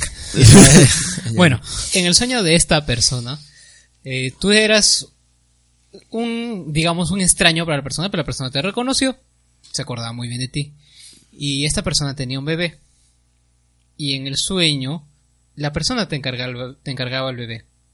Y tú decías, te preguntabas si podía confiar en ti el bebé. Y él, tú, tú le decías, sí, claro que sí, claro que sí, pero eh, eh, según lo que me contaba la persona, tú estabas un poco diferente. Entonces, tú eres bien, bien alegre, bueno, con tu alegría entre comillas que te caracteriza, pues, ¿no? Pero, Alegre, David. ya, Ya, sí. pero en el sueño te, te veía diferente, eras un poco más parco, más callado que de costumbre. Sí, me estaban encargando un bebé, pues no sé. Y No me iba a entusiasmar, ¿no? Y la cosa es que la persona eh, eh, se metió a un lugar y cuando salió eh, ya te habías desaparecido con el bebé. Ya. Mierda. Ya. Ya, un, un secuestrador de menores. Ya. La cosa es que la persona estaba muy preocupada porque no entendía por qué había soñado contigo y, y no tenía ningún interés contigo ni para nada. Así que cuando me contó el sueño y mientras me lo contaba pude ver claramente lo que le estaba por pasar. Y se lo dije con todas sus letras, ten cuidado con un robo. Dentro de un plazo de una semana o dos vas a sufrir un, un robo de algunas cosas. ¿De Y- parte de David? Y, y eso es lo que me preguntó, ¿de David me va a robar? No, me dijo, ten No, cuidado. bruta, no. No, no, no, o sea, era válida la pregunta, ¿no? Y le dije, no, ten cuidado con, va a haber algún tipo de, de robo relacionado a alguien, algún familiar. Y David, David te hace acordar eso. David es la representación de que, eh, ¿De la delincuencia? no. David de alguna forma te hace recordar que en el sueño, El mundo no es justo. no, Eh, tus raíces, porque es, es este, una paisana tuya. Y por eso es que soñé específicamente contigo. pasaron dos semanas y la persona ya un poco menos avergonzada porque me lo dijo la semana, este, eres un brujo, me dijo, este, se ha cumplido tu sueño tal cual y te debía haber hecho caso, me dijo. Pero bueno, ya te contaré después. Pasó los- la semana después de que me dijo eso y, y efectivamente ella había confiado en, en un familiar unas joyas valorizadas en 1200 soles. Y este se las confió y supuestamente la persona eh, cuando se fue en el taxi dice que se olvidó en el taxi y se le perdieron las cosas. Ya. Ok. Ok, ok. O sea, bueno, eso es lo, lo más lo más peculiar que me han contado y podido interpretar y y no, no, no tenía el ánimo de decirte, lo dije, porque fue muy crudo. Perdió como 1200 soles y no, no, es una suma considerable, creo yo. Sí. ¿Ya ves lo que ocasionas, David? No mentira. Pero... Ah, mira, pues cómo conecta el cerebro las... o la mente, ¿no? Algunas este, ideas, ¿no? O sea, no eras tú, era una relación con al- algo que repres- representaste algo en ese momento. Claro, no, no era que estaba obsesionado o, prendado de, de nuestro de un roomie, pero tenía una relación que era su lugar de origen. Yo recuerdo haber soñado, este, voy a, con- voy a contar dos sueños rápidos, este, ah, que estaba en una especie de casa en Cieneguilla y que detrás de la casa principal había, digamos, este, una construcción, una construcción, este, que era como desván, ¿no? Pero, eh, pero que se podía acceder también a la azotea de esa pequeña construcción, este, a través de una escalera. Yo subí por esa escalera y encontré a una amiga en común. Este, no te voy a mencionar el nombre porque obviamente no corresponde hacerlo, pero una amiga en común que estaba al frente de, de algo así como una especie de de eh, ustedes han visto cuando utilizan a veces las llantas o cámaras de, de- de camión las voltean para este helar cerveza Ya, claro. ya, ya, sí. claro.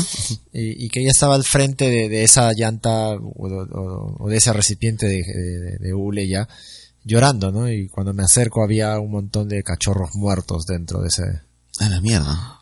montón, montón, una pila de cachorros muertos. Este y ella lloraba desconsoladamente y yo no sabía cómo abordarla y solamente había los cachorros muertos, era no me afect- o sea, no me sentía afectado porque sabía que no era mi sufrimiento, pero eh, La imagen aún así la, era... la imagen era, uf, era- fue terrible y el, el sueño se, se corta así de la nada. A la mierda. Este, ¿sabes algo de esa persona? Eh, sé que es feliz, es, es- es feliz, este, eh, vive con su pareja, eh, es una persona, una, una chica extraordinaria, es una gran amiga. Ya, porque Es un, es un sueño de hace años, ¿no? Desde tiempo atrás. cuando tuviste el sueño se lo contaste o le, la menos le preguntaste si estaba bien. No, no, pero, pero, eh, bueno, tengo la idea de que los cachorros son como eh, proyectos, ¿no? Frustrados. Los, son como proyectos, ¿no? Y verlos muertos de repente son como proyectos frustrados o... No, sé si estoy interpretándolo bien, pero... Pero creo que en, algún, al- en alguna altura de su vida ya llegó a pasar ese, ese tipo de temas de, de- de- tener cosas truncas, ¿no? Pero sí, cuando lo vi fue... Cuando lo viví el sueño fue, fue muy triste, muy triste. Bueno, sí, en realidad no es que sea una regla universal cada cosa que, que haya en los sueños, cada uno tiene una interpretación de las cosas. Para ti un, un cachorro puede significar un proyecto de vida, pero para otros puede significar el, el inicio de una amistad. Oh. ¿Cuál era el otro sueño que iba a contar? Este, se me fue. Voy a estar contando este. Bueno, mientras te acuerdas el tuyo, yo voy a contar algo bien peculiar que me, les, les adelanté a los chicos. Eh, yo hace, yo he sido, yo soy un soñador bastante activo, al contrario de Saulo. O sea, es, que es un poco No más, me juzgues, carajo. Que es un soñador pasivo. sí, es un poco más, más pasivo en sueños. Ya, eh, más versátil. Ya, este, ya. Ta madre.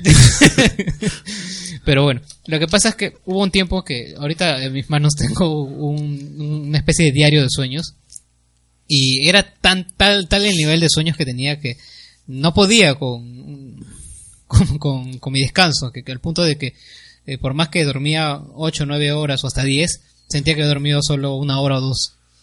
Y era por la actividad extrema que sentía en mi cabeza. Así que eh, me aconsejaron que lo mejor que podía hacer era plasmarlo en escribirlo para que no se quede cargada mi cabeza. Así que empecé a hacer un diario de sueños de- desde el 2006 hasta el 2010. Eh, a lo largo de los años poco a poco disminuyó la, la carga de, de, sueños que he tenido. Lo digo carga porque en realidad no, no podía descansar bien, no, dormía bien, por más que tenía muchos, muchas horas de sueño. Y un sueño me llamó la atención y tenía un amigo con el que le compartí, porque justo él aparecía en el sueño. Um, Les hablo del 2007 y se lo compartí por, por, este Messenger. En esa no existía la modernidad de ahorita. El famoso Messenger. ya.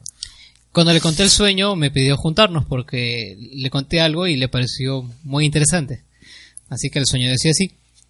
Eh, bueno, mi amigo, no lo voy a nombrar para no, no generar conflictos. Simplemente eso. Este, esta persona me llevaba por una calle que no conocía.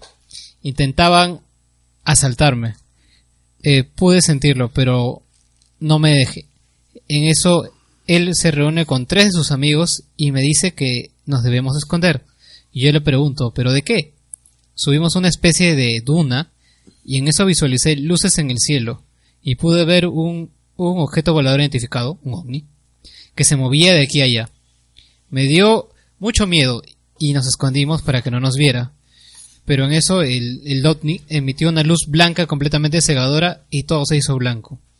Y recuerdo muy bien al, al ovni. Y ahí se acabó el, el- el sueño. Esto fue algo corto de narrar, pero en realidad yo sentí que lo hubiese vivido toda la, toda la maratón, toda la corrida. Incluso hice el dibujito de, de, esta especie de, de ovni. Que tenía una forma media de trompo. Cuando, cuando le conté a, a mi amigo el sueño por completo, eh, mi amigo estaba un poco aterrado. Bueno, le dije, no es, no es que sea tan complicado, ¿no? O sea, es una idea, ¿no? Y me dijo, no, weón, lo que pasa es que no es una simple idea, es una idea muy personal, muy personal. Y me dijo, ¿sabes que yo escribo? Y yo, no, no sabía que escribes. Eh, eh, bueno, no publicó nada, ¿cómo vas a saber? Me dijo. Mi amigo está un poco aterrado, yo, pero ¿cuál es tu, tu, tu trauma? Y lo que pasa es que yo escribo una historia y había pensado cerrar la historia justo con lo que me acabas de contar, tal cual me has descrito a los tres amigos, me has descrito a la Duna, me has descrito a la Logni, pero hasta ahí te podría creer que tal vez te hubieses metido en mi casa y te hubieses metido a chismear mi, en mi computadora porque yo lo escribo en, en- en mi PC. Pero lo que más me raya es que lo que me has contado es el final alternativo que le iba a dar a la historia. Y no entiendo cómo diablos tú sabes eso. Claro, o sea, ni siquiera estaba en físico. Ajá, está en su cabeza. Ya. La mierda. Eso es lo más raro que me ha pasado y, por lo cual yo sí creo que de alguna forma cuando soñamos tenemos algún tipo de conexión entre personas y de alguna forma eh, tal vez involuntaria porque si no, pucha, me metiera cada rato en, la- en el cerebro de la gente para saber qué piensan, me da curiosidad. Pero tal vez esa curiosidad es la que me empuja inconscientemente a meterme en, la cabeza de las personas y ver algunas cositas como estas. Eh, Tenía unos sueños un poco más peculiares, pero tal vez en otro programa me a contarlos, pero son un poco más peculiares, historias, este, tal vez este, ideas que siento que a veces no son mías. Y como que lo que me contó mi amigo o, o digamos me confió, entiendo que no me pude conectar con él y pude saber muchas cosas de, de él sin querer. Pero algo bien random pues no no pude saber sobre su vida tal vez algún trauma sino simplemente algo que él tenía en la cabeza. Eso es lo que yo pienso ¿Qué tan... has, había- has escuchado de alguien que haya tenido la misma... haya, haya hecho lo mismo? ¿O puede hacer lo mismo? ¿O, o habías escuchado antes al respecto? o? Mm, La verdad, no exactamente, y por eso aprovecho el programa si alguien tiene cierta capacidad similar. Me encantaría conocer para poder sen- sentarme a discutir. eh, Intercambiar ideas y sobre Inter- todo este intercambiar con patrones comunes, ¿no? O sea, Sobre todo eso, patrones. Claro, de repente puede haber algún tipo de beneficio o algún buen uso y sirva a mí, no solo a mí, sino tal vez a alguien más. ¿no? Yo creo que siempre algo que he tenido en mente es que esto pueda serle útil a alguien. Como por ejemplo, bueno, eso sí es un poquito jalado de pelos, pero cuando yo tuve este sueño y después pasó el, un, un terrible desastre natural. Yo creí que me, me cuestioné, dije, ¿para qué tengo estos sueños si es que no sirven, no? O sea, ¿para qué me siento que me atormento si es que no son de utilidad? Yo el 12 de agosto del 2007 tuve un sueño muy raro, muy, muy raro, que dice así. Eh, un concurso donde habían tres participantes, eh, en el cual yo decidía quién iba a ser la tercera participante. Eh, esta era una mujer alta de cabello ondeado hasta los hombros.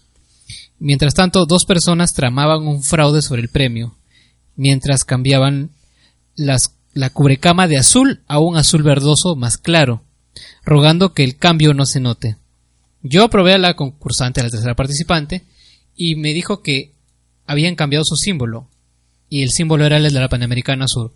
Y me acuerdo muy bien el símbolo y lo dibujé. Era, es un cuadrado con ondas y una especie de, de solo caso. Yo no entendí para nada el sueño. Y este...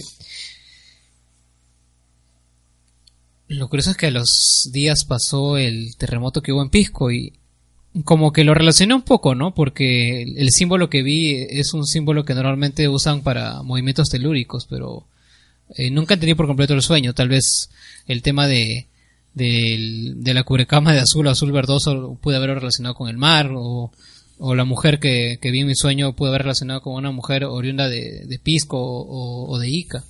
Pero más no pude porque no era complicado. Y, y, el tema de la Panamericana Sur todavía es un poco más específico el lugar. No, no pude dar más, así que si, si alguien que me escucha sabe un poquito más a profundidad cómo manejar estas cosas, sería bastante útil, no solo para mí, sino para algunas personas, no sé, o, o quien sea que lo necesite. Ah, ya, no, premoniciones nunca he tenido, ni de ningún tipo, ¿no? No. No, no, no, no. No, ahí sí ya no, entra, no. ese es terreno desconocido para ya la persona. es- no, eso ya es, es- pe- pe- pero imagínate, tenerlo de, más que un ben- una bendición debe ser una puta carga, ¿no? Porque al final, este, siempre, cada vez que vayas corroborando que has tenido estas premoniciones, vas a tener, oye, sentir la responsabilidad de querer, este, eh, advertir, ¿no? Y, y cada vez que tienes un sueño raro, no tener la impotencia de, de no poder interpretarlos rápido antes de que suceda el acontecimiento que, que justifique, que, que justifique el sueño, ¿no? Claro. No, yo no lo vería como una bendición, ¿eh? lo vería más como una, como como una carga, una mochila, ¿no? Por eso comentaba que a veces sentía que era más una carga, porque a veces era tan activo en sueño que, que, se- que sentía que tenía que hacer algo. Y más bien los últimos años he ido apagando ese nivel de responsabilidad, entre comillas, porque ya, ya fue demasiado para mí. Hay veces que soñaba con algunas personas, algunas situaciones y, y no... Y me has hecho acordar un sueño muy, muy, muy fuerte que tuve. Compártelo. Bueno, eh, mi abuelita falleció hace más o menos. Ay, mi mamá me va a matar si es que me escucha, pero felizmente no me escucha. Pero más o menos un tiempo habrá sido, pues, No. ocho años, nueve años. Sí, sí, sí, años atrás. Ya, ocho o nueve años habrá sido. Y este. La cosa es que mi abuelita falleció. Y a los pocos meses yo me soñé con ella. En mi sueño, yo estaba en mi anterior trabajo que trabajé en otra. tra- yo trabajo en dos notarías, este, en la que estoy actualmente y una anterior, que no, ni siquiera la voy a mencionar. Si no mencionan la que estoy, menos voy a mencionar la anterior. Notaría Espinosa Obrero, donde, Cállate, donde tu contrato ya fue. La cosa es que estaba en, mi puesto de trabajo y lo curioso es que en el sueño no había absolutamente nadie. Así que yo aproveché el tiempo para acomodar mis cosas en mi sueño, estaba tranquilo, estaba bien vestido, eh, preparando para atenderme eh, preparándome para atender a un cliente. Así que este a lo que me, me muevo a un costado y levanto la mirada, en mi sueño tenía a mi abuelita al frente. Yo en mi sueño sabía que mi abuelita había fallecido. Y ella, en vez de, de ser cariñosa o de tal vez este, sabiendo que lo que ha pasado, que hace poco había fallecido, fue muy puntual con lo que me dijo. Ella estaba parada firme y me empezó a hablar como cuando me, cuando, como cuando ella me regañaba. Deja este lugar de mierda. No, no me dijo eso, David. Deja de hablarte de sueños, carajo. Ya. La cosa es que ella, este, simplemente se puso firme y me dijo, este, es- ¿sabes qué? Este, así seria, seria muy molesta. ¿Sabes qué? Este, dile a, tu tía, este, este, ay, pucha, así tengo que decirte quién es. Dile a tu tía Charo que si no se cuida, ella va a ser la siguiente. Dile que, que este, y yo, ¿ah? Sí, sí, así dile nomás. Ella va a entender con esas palabras. Pero, ¿cómo lo ves? Dile eso nomás, ella va a entender. Allá y, y este, y nada más pues, así. Mm, Así me hablaba mi abuela cuando estaba molesta. Le ponía, hacía ese, tipo de tartamudeos y, y- frases cortantes. Y yo, cuando quise entrar en, en tratar de entender dentro del sueño en sí, volteé y ya no estaba. Y ahí me desperté. Así que este. Me quedé extrañado, pues, ¿no? Era la, era la segunda vez que soñaba con mi abuela. El, el otro sueño es un poquito más, más, más personal, que es un poco largo. Pero bueno, este es el más importante para el caso. Se lo conté a mi mamá y mamá, pucha, se quebró, se puso mal, me dijo, este, ay, yo creo que tú, este, eh, yo no entiendo qué quiere decir mi abuela exactamente, o sea, que, está diciendo, está diciendo que mi tía va, va a fallecer. Y yo, sí, así, así hablaba tu abuela, yo, no, no la conocías así, sí le digo, pero, ¿por qué me diría eso específicamente? Yo tengo para esto siete tíos. O sea, fue muy específica con una en, particular. Ya. Y dije, pero qué raro, pucha, no sé si contarle eso a mi tía o no, porque siento que es un poco fuerte. Me dijo, mi mamá dijo, no te preocupes, yo le cuento. Ay, mamá, ¿cómo le vas a contar eso? Pues, ¿no? La vas a asustar. Ya. Y bueno, pues, este, me dijo, ah, sí, y digo, entonces, ¿qué quieres? Es tu sueño. Le digo, bueno, ya depende de ti si quieres contarlo o no, pero no me involucres en problemas. Le dije. Bueno, la cosa es que en menos de un par, de un mes, en menos de un mes, eh, me enteré que mi tía había estado enferma. Estuvo mal, no, no me precisó. Mamá, mamá se acordó, me contó. Me dijo, ¿te acuerdas de que me contaste hace un, hace un mes un sueño? Y yo, sí, sí. Eh, resulta que este, tu tía este, está un poco delicada, tiene este, eh, principios de cáncer. Y en realidad este, fue porque no se sintió bien y al final eh, la convenció porque yo le conté tu sueño. Ya no se sentía bien y, se- y como le conté tu sueño, eh, decidió irse a ver y le encontraron un principio de cáncer. Y en realidad más la destrozó que, que su mamá se haya comunicado contigo y no con ella. Y bueno, ahora se está tratando, no te preocupes, ya está encaminado porque es, es, es, es rescatable, me dijo. Bueno, el día de hoy mi tía está viva todavía, pero creo que sirvió de algo al menos. Es, ¿no? Los sueños puede ser, es, pueden ser este, a veces una manifestación, pues, este, oculta de lo que tenemos, o, pueden ser la puerta de, de algo que desconocemos, ¿no? O una ventana, o, bueno, pueden ser tantas cosas. Yo a mí en lo particular no, no recuerdo otro más, no quisiera prolongar el programa y de manera innecesaria. Ya es suficiente con, con haber escogido un tema del cual no hemos preparado una mierda y que... y que lo Pero hemos- no, tampoco no teníamos que preparar mucho en realidad, porque No, es una para- cuestión muy, es un tema del punto de vista muy personal. pues, sí, sí, sí, pero este, pero qué, qué, qué, qué paja, ¿no? Son eso, son, o es algo tuyo, o es algo de alguien más, o es algo que de repente no conocemos, ¿no? Y, y que están ahí pues como un portal de algo, ¿no? Sí, yo creo que es tanto lo que dijo Saulo como lo que hemos manifestado tú y yo. Creo que es ambos de, de ca- cada uno sueña de acuerdo a, a cómo cree o cómo ve las cosas. Mm, Bueno, de verdad. Parece que sí, ¿no? Bueno, ¿algo más que agregar a es- No, no, de a verdad, este no. tema central? No, no, este, coman bien, y si sueñen, este, sueñen bonito. Si van a soñar algo que no es bonito, que sea sexual, eh, eh, y Pero el tiene, sexo puede ser bonito. Eh, sí, pero no. bueno, en fin, ya. Este, le- eh, nada, no, no tengo nada más que decir que eso. Y no, no coman mucho y. No coman mucho antes de ir a dormir si no les va a dar pesadillas. sí. este, Como Garfield. eh, sí. y, y nada, ¿no? Y bueno, entonces esto ha sido todo por el tema central. Nos vamos a una pausa y regresamos con las recomendaciones y el- la despedida. No se vayan, No se vayan. regresamos. Este podcast cuenta con el apoyo de la Unión Podcastera. Encuéntranos en todas las redes sociales. Síguenos. Tu ayuda es muy importante para poder difundir el podcasting en español. Unión Podcastera. Fraternidad de Podcasting.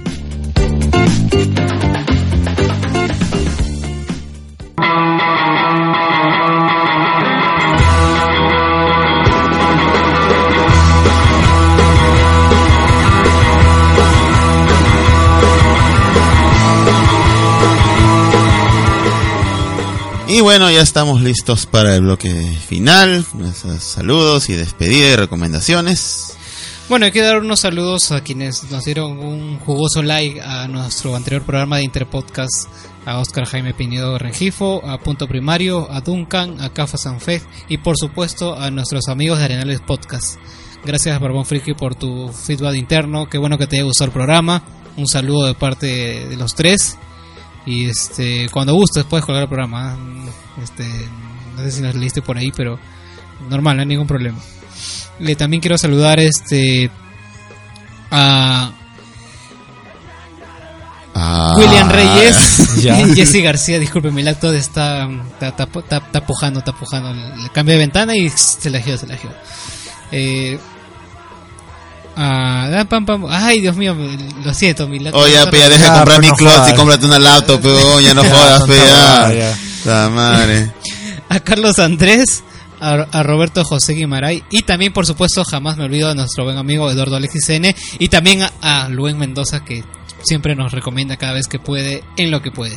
Un abrazo, Luis. Un abrazo, Luen. Un pequeño comentario justo en el grupo de Langoy Corp, este, ¿cómo se llama ahora? Tonderoverso, ¿no? Controverso, controverso. Eh, justo estábamos haciendo un comentario este de eh, habían hecho un comentario de los de Langoy de que a veces el Spo- Spotify no actualiza el, el episodio. O sea, si tú subes, sube el Spotify, pero cuando editas el episodio, luego subes otro en lugar del que había subido. O sea, reemplazas el audio, Claro, claro. el Spotify no lo jala.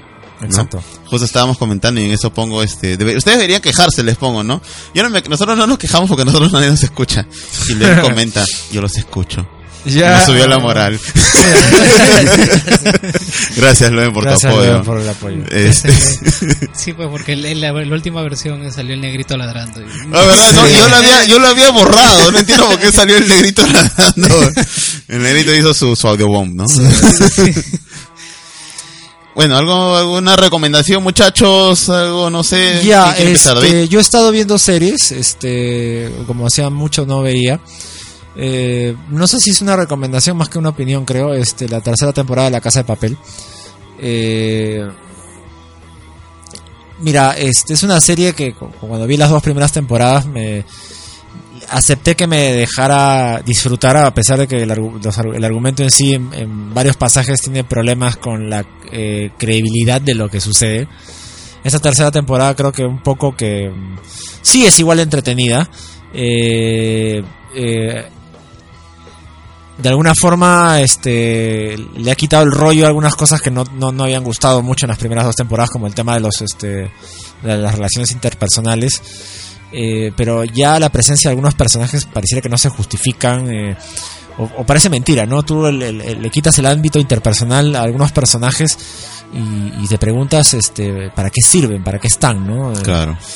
De repente el, el caso más este comentado ha sido el de Tokio, ¿no? Eh, que, que prácticamente el- si tú le quitas su relación con Río, que es el otro personaje, que te queda, ¿no? Un personaje que, que- que es la que te narra la historia principalmente, es la que te- ella es la que narra la historia, el- pero de alguna forma es la, la, la- la personaje, eh, personaje digamos que, que- más antipatía te genera, ¿no? Por- porque no es estable, bueno.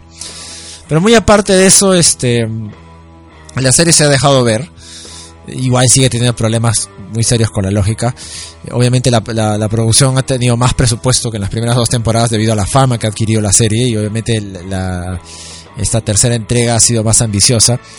Y al final de la tercera temporada, este, espero yo, bueno, el final que te deja la tercera temporada es que, este, si lo saben hacer bien, esto se tiene que ir toda la mierda, ¿no? O sea, no, no puede haber un final feliz. Espero que no lo haya. Eh, eh, eh, eh, pero habría que ver este cómo termina. Y eso es para cerrar un poco la casa de papel. Otra serie que que, que de alguna forma no no sé no creo que hemos comentado no hemos comentado en el programa que, igual recomiendo que, que la vean que es Stranger Things la tercera temporada. Eh, de alguna forma eh, puede cansar un poco la fórmula, ya, ya me, me cansó un poco la fórmula eso de abre portal, cierra portal, abre portal, cierra portal y Sí, ya se, está- se, sí. se tiende un poco el tedio. ya, Ya, entonces ya no jodas, pues ya, ya no, el argumento no puede, no, no puede seguir dando vueltas por ese, por ese ámbito, pero bueno, este, de alguna forma tam- también decíamos en, la- el programa que le dedicamos a la, la serie este eh, la primera temporada era algo pequeño la segunda temporada este crece y, y eso es algo más local es, la tercera temporada pretende hacer lo mismo haciéndolo un poco más internacional. Eh, hay personajes que eh, han crecido muchísimo este hay un grupo de personajes que prácticamente destacan este, por encima de, de todos y, y estoy haciendo referencia pues este a, a Dustin a, a, um, Steve. a Steve es el personaje que, que- que- que- tú te acuerdas cómo era Steve en la primera temporada Claro. lo odiabas era un hijo de puta y ahora lo amas por, todo lo que hace la hija de de, de Uma Thurman se me ha ido el nombre Maya Maya Maya Hawk. Maya Hawk que Que no nos acordamos el nombre de su personaje. eh, pero este pero que es pero es pajísima Robin, ¿no? Ah, que es pajísima. Se, se mete bien en el elenco. La hermana de, de Lucas este no me acuerdo el nombre tampoco pero pero ese grupito ese grupito de personajes con, eh, es el que se roba es, es el que más atención te da no en cambio este Hopper todos los demás como que están eh, claro otra de las cosas que no le que, que no le perdono a la serie es que cómo es posible que todo el grupo de personajes tenga un desarrollado nivel de detectives que, que, que, que es increíble cómo cada uno camina por su lado pensando que son los únicos que eh, están viendo el problema Claro. y de ahí coinciden todos y dicen, ah, tú también los estaba viendo, ¿no? Y, Claro. y, y- y prácticamente todos coinciden en el penúltimo capítulo, o sea, no... De repente... Pero esa fórmula ya había pasado también en la primera segunda temporada. O sea, es- es- no es- tan al borde del final, Martín, no tan al borde del final. pero Este, siempre hacen eso que se separan. sí, entre se separan, entre y- comillas, y- reparan, cada uno que cree que está viendo el problema por su propia cuenta únicamente y re- resulta que son todos, ¿no? Eh, sin embargo, bueno, este me hubiera, me gustaría pensar que ese es el final de la serie, pero nada, el, el- el después de créditos te da a entender de que y no es un spoiler porque ya todo el mundo lo debe haber visto que Hopper no está muerto eh, y, y que Y van, han sacado a los este, Demogorgon, a más de varios Demogorgons. Claro, o sea, aparentemente, ya, ¿no? ya no en, ya no en el pequeño eh, poblado, no de este, que para ver tampoco me acuerdo el nombre, este, Hawkins. Hawkins, ya se ha internacionalizado la huevada y, bueno, pues este, aparentemente va a haber una cuarta temporada. Me hubiera gustado que no fuera así porque el final, el final feeling que tiene la tercera eh, hubiese sido un buen cierre de telón. Eh, sin embargo, al parecer vamos a tener Stranger Things por, por, por- por más tiempo. Una tercera serie que yo ya he terminado de ver las dos temporadas es Dark. Eh, me ha gustado muchísimo Dark. Me ha gustado más la primera temporada. La segunda temporada hasta la mitad este, estaba bien, pero de ahí de la segunda temporada, de la segunda mitad de la segunda temporada para adelante se meten unos culebrones ya de novelas de que ya no ya ya ya, no me cuadran eso de que, de que te has No acostado- spoiler, no spoiler. de que te has acostado con tu tía o, o- que tu hija va a ser tu madre en el futuro. No, son ya huevadas ya. Pero igual la serie se deja ver. Y al final de la segunda temporada ya, ya es el tema, ya los saltos del tiempo no va a ser, sino van a aparecer otro tema, ¿no? Que ya son- No spoiler. ya. Eh, este, este, y espero que la, que la vean. Igual se deja disfrutar mucho, siempre en el lenguaje original para que se tengan en, en contexto ¿no? y apoyar a los subtítulos. Y otra serie que yo he empezado y que yo recién estoy por el tercer, la- el tercer capítulo de, de- de la primera temporada y que Martín está más al día es este Meat Hunter. Mindhunter. Mindhunter. Ya, Might Hunter, Might, Might, Might, Might Hunter que este. Ya, no puedo recomendar porque no has terminado de verla. Yo sí terminé de verla. Pero es, que, es yo- eh, a mí me enganchó un huevo, ah, de verdad. O sea, es ese, o sea, eh, po- me ha robado mi recomendación, güey. No, no, no. ¿Vas a recomendar algo más después de eso? no, no, no. Ya, ya. Entonces sigue y ahí van a Eh, eh, lo que me ha gustado mucho de My Hunter es que este eh, es cómo nos pretende no, cómo nos presenta este contexto en que el FBI o los departamentos gubernamentales en Estados Unidos a finales de los 70 se habían acostumbrado tanto a, resolver conflictos internacionales o, o- propios de, crímenes federales que no saben cómo reaccionar ante estos problemas entre comillas domésticos de, asesinos en serie que no los pueden que, que no los pueden digamos este tratar de otra forma más que positiva no en el sentido del derecho de simplemente deben ser encerrados y punto no Eh, hay dos personajes que destacan que es el de Tench y el agente Holden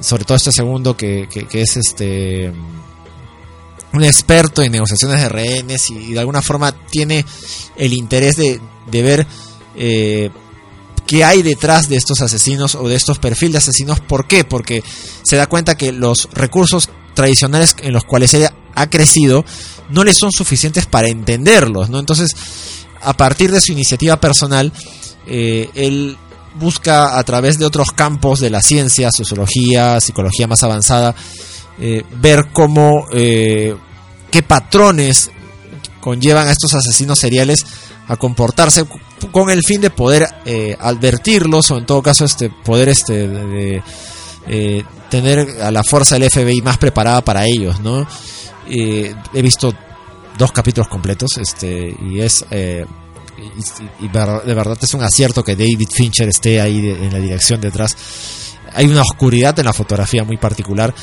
y, y sin embargo te, te- es una historia estoy sintiendo hasta el momento los capítulos muy densos, pero eso no significa que no sean este, digeribles. Eh, es propio la, la, la atmósfera que, te permite dejarte llevar. He disfrutado muchísimo el tema del, del- de, cómo muestran el tema de los, de los crímenes y cómo Holden intenta pues este utilizar esos recursos para eh, para el digamos este entre comillas bien del FBI y obviamente eh, como es como, como es todo precursor que siempre está llevando una iniciativa este encuentra ciertas resistencias dentro de su propio aparato no porque eh, ¿Cómo es posible? ¿Que acaso buscas tener empatías con los asesinos? No, imbécil. Lo que, intento, lo que intento, intento es, quiero saber cómo piensan ellos para saber cómo poder advertirlos. ¿no? Esa es, digamos, la, el en resumidas cuentas, la postura de Holden, eh, acompañado por eh, Tench. ¿Tench se? Bill Tench. Bill Tench. Este, y nada, la, la serie la, la- la sigo viendo, voy a seguir viéndola. Yo sé que Martín está más adelantado, él se ha visto la primera temporada y, y Y la segunda completa. y la segunda completa y él obviamente va es, de seguro va a completar más este recomendación de lo que ha escuchado Martín dime Mira, te corrijo. Primero, este Holden es un terrible negociador, por eso nadie le hace caso. Es más, el, el- el primer capítulo empieza con muerte en su negociación. en el mejor escenario posible porque acuérdate que ellos tienen que minimizar los, los, los costos no o sea Pero igual lo considero un fracaso. Y para él o sea de hecho él es el que se, más se castiga pues no eh, sin embargo, él se es como pez en el agua justo en, en- en esta unidad que él intenta crear junto con, con Bill Tench. Y bueno, no voy a decir más porque en realidad sería spoiler. Había dicho de la base sólida de, de la serie. Y lo paja es que acá eh, David Fincher se puede explayar en desarrollar los personajes, que es tal vez un poco, creo que siento, tal vez un poco su problema en algunas películas, que le quedan cortas para darle un mejor desarrollo a sus personajes. Recuerdo haber visto, por ejemplo, el Club de la Pelea.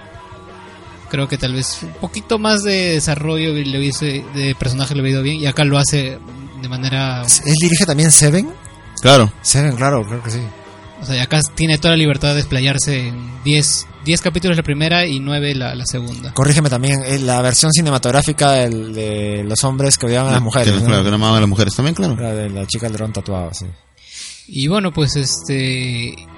Algo que me jaló, no voy a negar, fue este, saber que estaba también Anna Torf, que es una de mis actrices favoritas, bueno, una de mis series favoritas, que es Fringe. Verla ahí, pucha, dije, ah, si está ella va a ser una buena serie. Eso es lo que me jaló también. Y para qué, la recomiendo, es una buena serie. Este, la primera temporada eh, te plantean cómo es el- la formación de esta unidad de dentro de, del FBI y la segunda es un poco más el desarrollo de los personajes en sí, los principales. Y te van contando, el tema de las entrevistas es el fuerte de la primera, en la segunda es el tema de cómo desarrollan e- ellos ya tener la unidad en, en camino. Pequeño spoiler, pero bueno, es, es basado en hechos reales. Ese es el fuerte de la película, que es, eh, valga la redundancia, basado en un libro que escribió el propio, la propia persona que impulsó esto.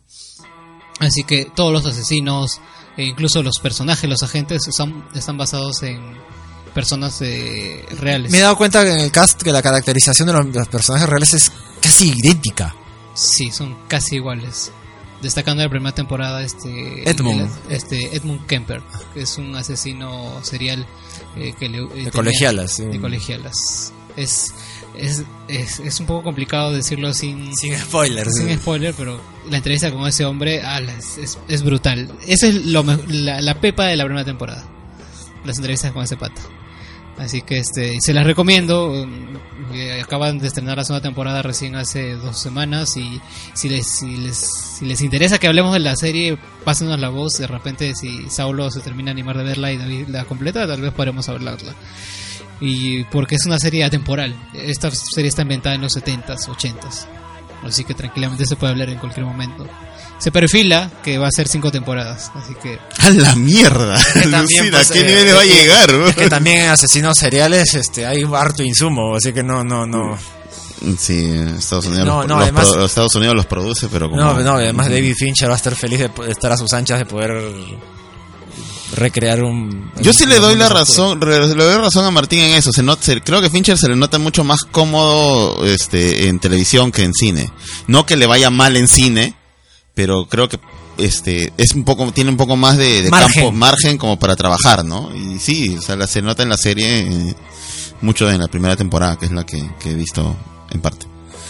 Y bueno, otra recomendación que puedo dar, que justo va de, de la mano de David Fincher, no es el director, porque los cortos son independientes, pero es parte de la supervisión de la producción de estos cortometrajes. Me refiero a Love, Death and Robots. Ah, Es- sí, es sí, sí, una, sí, sí, sí. una serie que impactó cuando apenas salió, que eso habrá sido hace un par de meses, dos, decir tres meses. este, Son 18 cortos. el de- Black Mirror del anime, ¿no? Una, Sí.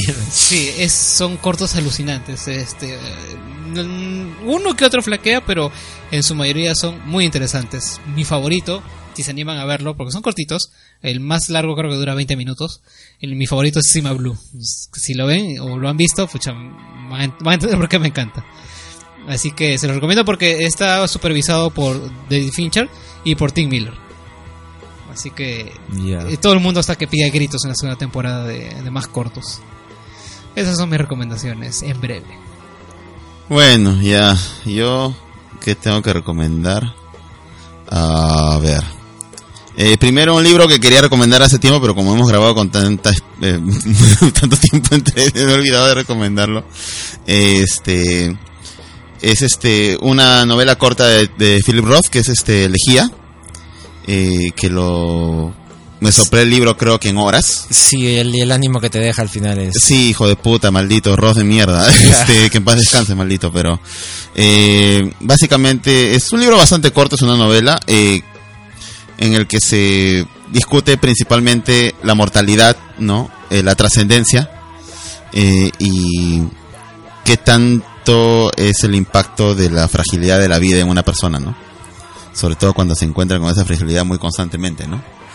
Eh, es una novela como ha este, relatado este David que te deja con un ánimo de mierda y es porque es muy cer- se la sientes a pesar de que no puedas compartir las experiencias del protagonista la sientes muy cercana. Roth ha conseguido en pocas páginas eh, un espejo de lo que es este la mortalidad eh, y te va construyendo puf, este una historia que se siente muy cercana, muy muy cotidiana y a la vez este grandiosa en el sentido de cómo trata eh, lo cerca que puede estar la muerte de uno, ¿no?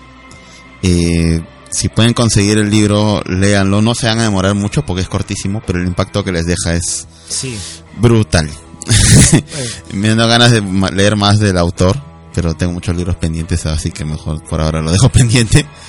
Eh, luego de eso, algo que algo más que quería recomendar, este, en cuestión de series, eh, bueno, no no he visto muchas cosas nuevas. Eh, he recomendado en un programa anterior este Good Trouble. Eh, la, segunda temporada ha llegado a la mitad.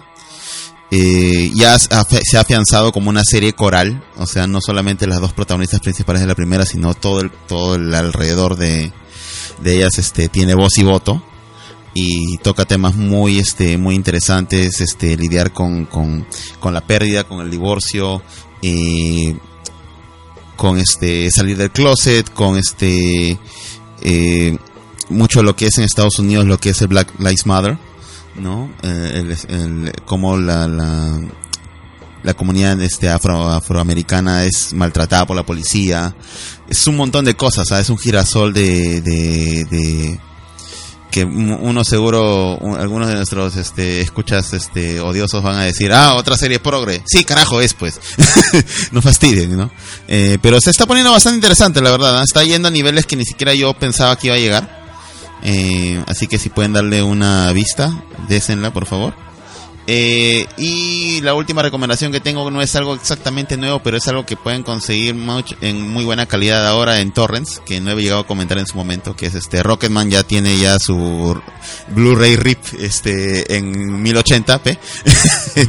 Eh, es una película que no pude discutir en su momento porque bueno, no, no estábamos grabando en ese entonces cuando salió, pero a mí me encantó en sobremanera la película. Eh, disculpen la comparación odiosa, eh, pero se come con zapatos y todo a Bohemian Rhapsody. Eh, me parece muy bien dirigida, muy bien actuada, te da todo el feeling de este... y, eh, creo que si todas las, los biopics musicales tuvieran ese espíritu de tratar de representar al artista como lo hace Rocketman, este, todos serían buenos y no tendríamos ese problema de las taras y de- no es común eh, creo que me gusta mucho porque de cierta manera me sentí un poco reflejado en la historia. Eh, pero aún así eh, me gusta que Taron Egerton canta o sea no hacen playback con la voz del Elton John. Y todas las canciones tienen un toque especial las adaptan a la historia y funcionan. Todo funciona en esa película. Así que es un poco más musical que simplemente un drama, pero aún así tiene está muy bien hecho, así que si puede, ya que está en, en para que lo descarguen, véanla, es muy paja. Yo lo paro molestando a Martín cada cierto tiempo a ver si ya la vio. Y creo que aún no la ha visto porque no ha dicho nada. No la Este, he visto todavía. Maldito, te va a caer palo, vas a ver. Quiero Este, verla, quiero verla. y Ah, porque este, otro está más bueno. este, sí, obvio, espera nomás que la veas, carajo. este, eh, ya, ya, acá, ya, este, pero bueno, eh, esas son mis recomendaciones. Creo que iba a recomendar algo más, pero ya lo dejaré para la próxima edición del programa. Y no se olviden de seguirnos en nuestras redes sociales, en Facebook como Panic Room Podcast, en Twitter como arroba Panic Room Pod, en Instagram como arroba panic.room.podcast y pueden enviarnos algún correo en a panic.room.podcast arroba gmail.com Este, David. sí, Puta. Carajo, este se ha metido al baño, este. sí, o sea, creo, creo que está haciendo real su sueño. eh. bueno, Martín, este. Tu momento ha llegado, dilo. Yo sé que quieres decirlo, dilo. Tu momento ha llegado, es tu momento. Dilo, ¿Qué? ¿A qué te refieres? dilo. ¿Qué? Ya, aprovecha, te estoy dando el pase libre para que lo digas lo que te, he eh, te he negado a decir en los últimos cuatro o cinco programas. Dilo. Este, no me acuerdo. No tienes ni la más puta idea, carajo. No. Ya, cierra la temporada, pe, carajo. ¡Ah, yeah! ¡Yeah! Se acabó la temporada. Puta madre, ya. Dijimos que íbamos a cerrar la temporada con Far From Home. Pero puta madre, este. Ay, ay, ay. Este, cualquier ruido, este, ha sido este David Polo, este, miccionando en su, en su baño. Las, las inconvenientes de grabar en su casa. No, no es cierto. Eh, pero bueno, como parece que a- ni a David ni a, bueno, a Martín sobre todo creo que no le gustó mucho la película, no hablamos de ella. ¿Algún comentario rápido de Far From Home? Qué bueno que se mudó eh, Spider-Man al, a Sony.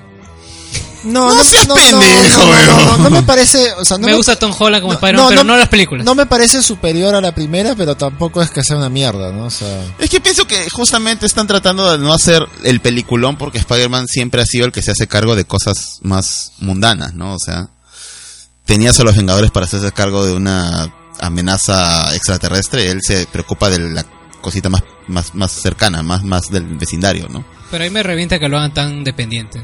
Spider-Man no es independiente, es súper independiente. Pero es que bueno, la es que edad es- del personaje también. No, es que ayuda. también es que es, es el contexto en el que se ha desarrollado en el MCU, pues, o sea, no. Por eso me gusta que no esté en el MCU. Pero a partir de ahora es que ya la película termina ya dejándola ya eh, dejándolo solo y bueno, pues enfrentándose con la- el cagadón que le dejaron, pues, ¿no? Pero bueno. Vamos a ver qué tal, ¿no? Eh, así que bueno, pues ya aprovechamos la oportunidad para cerrar esta segunda temporada eterna, larguísima, accidentada. protuberante y accidentada temporada. Eh, y bueno, este Gracias por seguirnos en este periodo tan turbulento E irregular. de Room, irregular de Panic Room Podcast. Eh, no creo que nos vayamos a tomar un descanso muy largo. No, pero, ni mierda, vamos a trabajar. pero vamos a plantear cosas nuevas que queremos hacer, que siempre hemos estado diciendo que estamos cocinando y cocinando, pero ahora sí vamos a, en serio, hacerlo, trabajar en ello. Y definitivamente algo que va a quedar claro es que el, el rumbo que vamos a seguir en la siguiente temporada va a ser muy distinto a lo que hemos veni- veni- venido haciendo hasta ahora, ¿no? Eh, espero que les guste. Eh, como siempre, igual cualquier comentario, sugerencia, eh, ya saben, tienen las redes sociales, estamos ahí.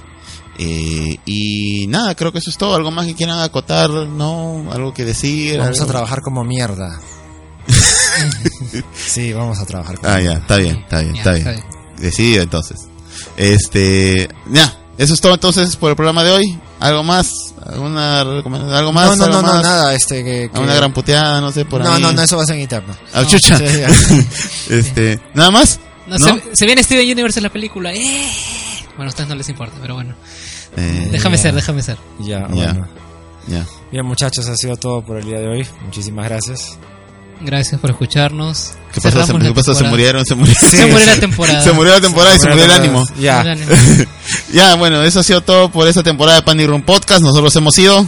Martín Cano. David Polo. Y yo soy Saulo Olivos. Y esto fue el episodio de Panic Room. ¡Chau! Chao, nos vemos pronto. Chao.